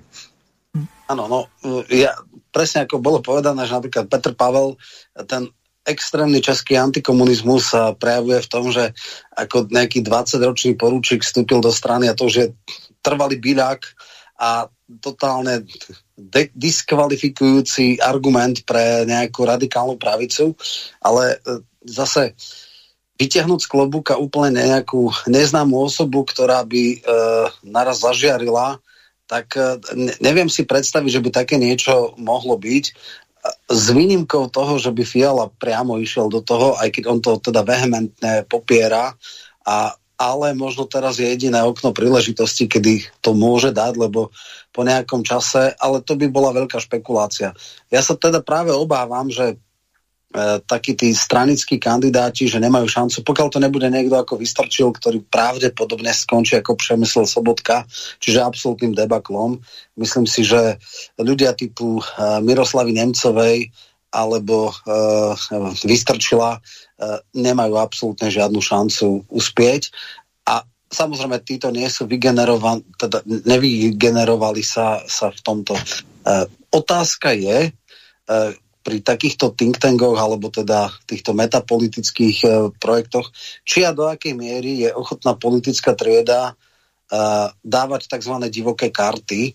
Ja som si tak e, rozmýšľal, že kto vlastne dostal divokú kartu v povedzme poslaneckej snemovni alebo v parlamentných voľbách, tak teoreticky si viem predstaviť Olgu Somerovú, ktorá bola nejaké tri schôdze poslankyňou po, po Ferim a inak akože nič také ma ne, nenapadá, že nejaké osobnosti ešte niekedy uh, dávnejšie tá herečka Fischerová, tuším, e, bola takisto akože, alebo uh, Stanislav Karásek, ale to boli v rámci tých aktivít tej ešte 5 koalície, alebo teda nie, no, Svatováclavská zmluva, keď ODA odišla. Čiže ako nebýva to zvykom a zväčša aj tieto tzv. celebritné veci, nejakí herci alebo podobné, oni väčšinou nefungujú a nejakí verejní intelektuáli uh, áno, po, z politologov sa uplatnil teda Fiala, u nás Klus, a, ktorý vlastne išiel a, najprv ako odborník do politiky a potom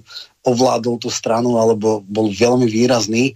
A, nedá sa celkom povedať, že by niečo takéto fungovalo v českej politike a obávam sa, že schopnosť naslúchať uh, je veľmi malá.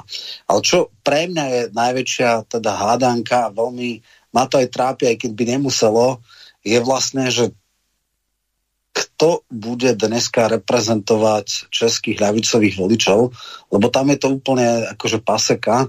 Samozrejme, že ak eh, politická reprezentácia alebo politické strany sa dostanú do mimo parlamentného prostredia, tak nejaké deriváty ľavicových voličov zrejme osloví áno a SPD, ale uh, ja si myslím, že dlhodobo je to, no ak nie uh, nemožný, tak ako veľmi nešťastný stav, aby vlastne takýto, takýto typ voličov nemal svoju politickú reprezentáciu. A pre mňa je obrovská intelektuálna výzva sformovať z tých trosiek e, skrachovanej parlamentnej ľavice niečo života schopné a ja bohužiaľ stále nevidím tie obrysy, lebo napriek uh, veľkej no, úcte, v podstate úcte k Skálovi, viem, že to je človek, s ktorým sa dá, ktorý je neporovnateľne intelektuálne vyššie ako bol Filip, alebo možno aj Konečná, tak uh, ne, nevidím uh, aj kvôli veku, aj kvôli mnohým iným veciam,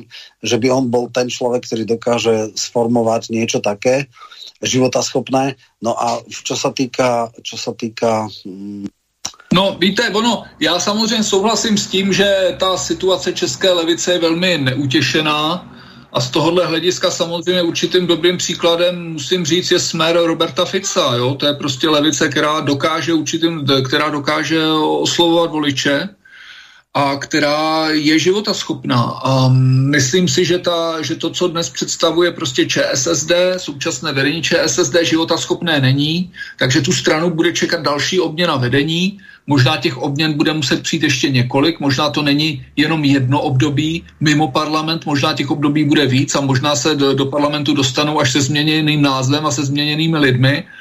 A u té KSČM bylo samozřejmě nešťastné, že Vojtěch Filip trval na tom, že povede tu svoji stranu do, do parlamentních voleb, i když bylo zřejmé, že kdyby udělal změnu, tak ta strana by měla větší šanci. Měla by větší šanci prostě získat podporu. Takže dopadlo to tímto způsobem. Ty strany si teď musí určitým, si musí nějak poradit. My jsme samozřejmě s kolegy formulovali ten program Levice, Levice bez liberalismu. To byla vlastně kniha, kterou jsme dávali dohromady s Ilonou Švihlíkovou, Janem Kellerem a již zmiňovaným Matějem Stropnickým. A víme, že ta kniha prostě oslovila část ČSSD, oslovila část KSČM ale ne natolik dostatečně, aby, aby, aby, se, aby si ji vzali a z, po, chtěli na základě prostě toho té levice bez liberalismu nebo toho to, tradičnějšího socialismu, aby se pokusili uh, pokusili formulovat uh, nějaká programová východiska. Samozřejmě během předvolební kampani na podzimní, v podzimních volbách byla ta dvojka Maláčová Stropnický, kteří, eh, kteří, se, kteří měli blízko k té knize, ale bohužel ta ČSSD byla vlastně tak v té době už tak špatná značka, že ani tito dva pracovití a řekl bych i talentovaní politici s tím nic moc nezmohli. No ale na druhou stranu zase, když se podívám třeba do té Francie, tak těm socialistům se vede jenom o chloupek líp. Jo. Jsou na tom vlastně velmi podobně. Když se podíváte do Nizozemska, tak je to vlastně velmi podobný. Tam um, německý, německá SPD se vlastně povedlo celkem překvapivě, překvapivě na podzim do, do, dostat velmi slušný volební výsledek, kdy udělali vlastně takovou určitou, určitou kamufláž, kdy se prezentovali docela radikálně nějakým levicovým programem a přitom ten aparát té strany byl trochu jinde. Takže já vlastně z tohohle hlediska myslím si, že prostě českou politickou levici, českou politickou levici čeká dost práce, ale říkám, že ten projekt, o němž mluvím já, je metapolitický. Jo? To není o tom prostě o tom vstoupit do politiky a ucházet se o, o, o hlasy voličů. Jasné. Ja len eh, mňa, eh, teda keď si zoberiem paralelu zo slovenskej politiky, tak u nás sa ukazuje, že tí ľavicoví voliči sa nestrácajú, len sa preskupujú. Keď fatálne zlyhalo SDLK v roku 94, keď išla do koalície s pravicovým KDH eh, a potom vznikla 5 koalícia spoločná voľba, tak o 4 desatinky sa, nedos- sa tesne dostali do parlamentu, bolo to posledné varovanie, ale vtedy z radu ľavice voliči vyriešili tým, že 7% hlasov dali Združením robotníkov Slovenska Janka Ľuptáka a vlastne synergicky vlastne počet hlasov pre ľavicu išiel zo 14-7 na 17 niečo. Keď fatálne zlyhala SDLK vo vláde z SDK a e, dopustila sa tej hanebnosti, že privatizovala tým trápnym Miklošovskou fintou e, strategické podniky pomerom 49-51 v prospech manažerskej kontroly minoritných akcionárov, čo bolo absolútne popretie ľavice a veľma, veľmi ako submisívne postavenie, no tak vyrastla fosílna KSS, naozaj ľudia, ktorí boli pred rokom 89. a to sa vôbec nedá porovnať e, s Českou, ale tí voliči podstate neodišli, čas išlo k smeru a čas išlo k fosílnym komunistom. A pre mňa je e, istý úkaz, že neviem identifikovať, kde sa vlastne dostalo tých, tých čiastočne sa to dá, čiastočne vysal ľavicových voličov dôchodcov, áno, to viem, čiastočne SPD ale teda pri všetkej úcte ja ani nevidím napríklad v áno nejakú ľavicovú frakciu. Možno Víte, no. k, tomu, k tomu bych, jako tam je to jasný, tam je to Babiš. Jo. Babiš a SPD, Babiš a Okamara skutečně převzali, převzali, to, převzali to levicové dědictví, k němu se levice vlastně stavila tak mač, macežsky a máte to vlastně v retorice Babiše. Jo. Babiš měl retoriku, kterou vlastně se snažil oslovovat, právě oslovovat zejména důchodce, a, a další vrstvy, které volí levici. Takže Babiš v tomhle Babiš z tohohle hlediska skutečně je, se opírá o levicový elektorát. Jo, tam jako, no, protože ten pravicový, liberální, který možná měl někdy, tomu přebrali ostatní, tomu, tomu vzali stán, tomu vzal stán, tomu vzal asi ODS a další, takže řekl bych, že jsou eh, ti, ti levicoví voliči jsou především u, u Babiše a pak část, malá část taky jich je u, u Okamury, u SPD. Áno, len ja nevidím reprezentantov toho ľavicovej frakcie alebo ľavicového krídla. Povedzme, že v SPD by som to vedel identifikovať pri Foldinovi, ktorý je teda bývalý dlhoročný poslanec ČSSD a je to taký no, neintelektuálny, taký ľudový, ale v poriadku, však má svoje čaro a má svoju schopnosť a Bašta je už iba tak nominálny. E, takisto Ivan David, bývalý minister za ČSSD je v SPD Uh, takže, takže ako ta, tam sú aspoň ako nejakí nominálni reprezentanti pseudoľavice, alebo ako to nazvať, alebo tej vlastenskej ľavice, ale ja v áno nič také nevidím.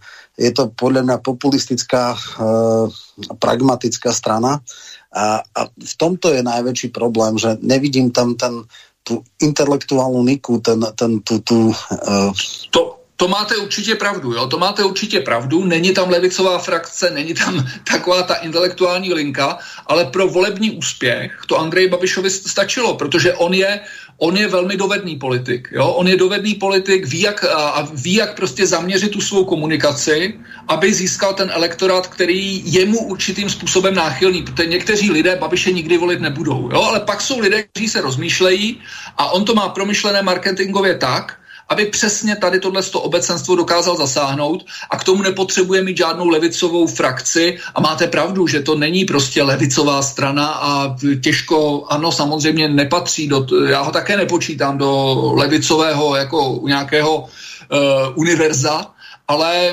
levicové voliče má, ano. Prišla nám celkom dobrá otázka od poslucháča Milana, ktorý sa pýta pána profesora Druláka. Pane Druláku, čítali ste knihu Sviedna předelu od docenta Milana Valacha. On tam píše, že odchodom KSČM z politickej scény sa vyklidí ľavicový politický priestor a vznikne priestor pre novú, nemodernú ľavicu, to znamená pôvodnú. Neuvažovali ste e, s tými ľuďmi, o ktorých ste hovorili, ako je napríklad pán profesor Keller alebo pani docentka Švihliková a vy, že by ste takéto politické hnutie alebo politickú stranu na tomto vypratanom priestore vytvorili? No, já jenom k tomu můžu říct, že za sebe vím, že určitě ne a z toho, co vím o Iloně Švihlíkové a Janu Kellerovi, tak nemám dojem, že by se do něčeho takového chtěli pouštět. Jo? To znamená, my vlastně to naše, ta naše debata i ty naše projekty, máme vlastně nějaké společné projekty, jsou přesně ty projekty metapolitické a nikdo z nás nemá v následujících měsících ani v následných nejbližších letech chuť pustit se, pustit se skutečně, skutečně do té politiky. Ta úvaha, kterou jste zmiňoval, tu knihu neznám, ale ta úvaha samozřejmě má něco do sebe, že tu ten prostor je, je tu nepochybně prostor pro tenhle typ politické strany, ale k tomu je samozřejmě potřeba si taky uvědomit, že ono postavit politickou stranu je vlastně titánský úkol, který není úplně, to, není to úplně úkol, který, který, který, pro který je automaticky nejlepší nějaký intelektuál. Jo? To znamená, samozřejmě intelektuál třeba té straně může pomoct, ale ten stavitel, stavitel, stavitel politické strany musí být trochu z jiného dřeva, než obvykle intelektuálové bývají. Jo? Někdy samozřejmě se to může potkat, ale to je spíše, to je spíše výjimečné. Vyžaduje to určité specifické, specifické do, dovednosti, které se u intelektuálů vyskytují spíše v menší míře. Konec konců ani ten Petr Fiala tu ods nepostavil, jo, ten tam do ní přišel. Takže ono postavit stranu, to je, to je obrovský úkol, já se na něj necítím a myslím, že nemám, a ne, nemám dojem, že by se vlastně někdo z mých dvou kolegů, jakkoliv za ně nechci mluvit, eh, na to, na to cítil. Tak ja by som to doplnil. Uh, a Román, Keller... máme už len dve minúty do konca no, relácie. No, presne, tak... tak už len dovetok dám. Áno. Jan Keller bol v Európskom parlamente a pokiaľ si dobre pamätám, už na ďalšie obdobie ani nekandidoval, čiže mm. písal v istom zmysle, že bol priamo v aktívnej politike a e, tento svet mu mentálne nevyhovoval a skoro by som povedal, že až trpel. Ilona Švihlíková, neviem, či to pán kolega zaregistroval, aj už prekročila ten kruh a raz kandidovala za SPOZ, teda... Ano, já samozřejmě o tom vím, já vím o jejich politických Áno, takže, takže skúsila to, bohužiaľ SPOZ neúspela. A myslím, že mala na tej Vysočine, ak si dobre pamätám, ano, tam bola ano. líderka. E, celkom slušný e, teda výsledok, ale samozrejme strana celkovo e, teda nepre, ne, neprerazila tým chcem povedať len to, že pravdepodobne, ak by bol relevantný projekt, myslím, že Keller už nie, ale možno, že Švihlíková by sa dala na to povedať, ale nie ako osoba, ktorej stojí a padá e, úspešnosť projektu, ale ak by bol projekt, e, ktorý má nejakú e, stabilitu a má nejakú relevanciu, tak ako, ako expertka na ekonomiku by určite bola veľkým prínosom, ale nevidím teraz taký, ja inak som dosť prekvapený, že nikdy ju SP, e, teda ČSSD neoslovila, takže lebo nikdy tam akože, takéto výrazné osobnosti ekonomického myslenia nemali. Dobre, takže toto je akože k týmto ľuďom je veľa verejných intelektorov, ktorí by išli do projektu, ktorý už je relevantný a reálny, ale naozaj asi sa nedá reálne očakávať, že oni to vytvoria, pretože na to treba úplne iný typ skills, schopností a oni môžu dávať, áno, ten intelektuálny software, ak oň bude záujem. No a je fajn, že to na môj kolega povedal, že niečo také vzniká. Samozrejme na Slovensku sú rôzne skupinky, ktoré vytvárajú uh, povedzme ten intelektuálny software, premyšľajú, uh, v podstate dávajú ponuku. Otázka je, či a do akej miery to reálni politici prevezmu a treba dúfať, že ich miera sebastrednosti a narcisizmu bude korigovaná a že budú aj načúvať ľuďom, ktorí, ktorí môžu obohatiť e, politiku. Tak možno takto by sme mohli skončiť. Dobre, ďakujem veľmi pekne pánovi profesorovi Drulákovi. Bude nám cťou, ak budete hosťom aj v ďalších reláciách. Lúčim sa s vami a prajem vám všetko najlepšie. Děkuji a těším se na příště. Naschledanou. Dovidenia. Vysielací čas dnešnej relácie veľmi rýchlo uplynul, tak sa s vami zo štúdia Banska Bystrica Juh lúči moderátor a zúkar Miroslav Hazucha, ktorý vás touto reláciou sprevádzal. Vážené poslucháčky a poslucháči, budeme veľmi radi, ak nám zachováte nielen priazeň, ale ak nám aj napíšete vaše podnety a návrhy na zlepšenie relácie, lebo bez spätnej väzby nebudeme vedieť relácie zlepšovať, za čo vám vopred veľmi pekne ďakujem. Do počutia. Táto relácia vznikla za podpory dobrovoľných príspevkov našich poslucháčov. I ty sa k ním môžeš pridať. Viac informácií nájdeš na www.slobodnyvysielac.sk Ďakujeme.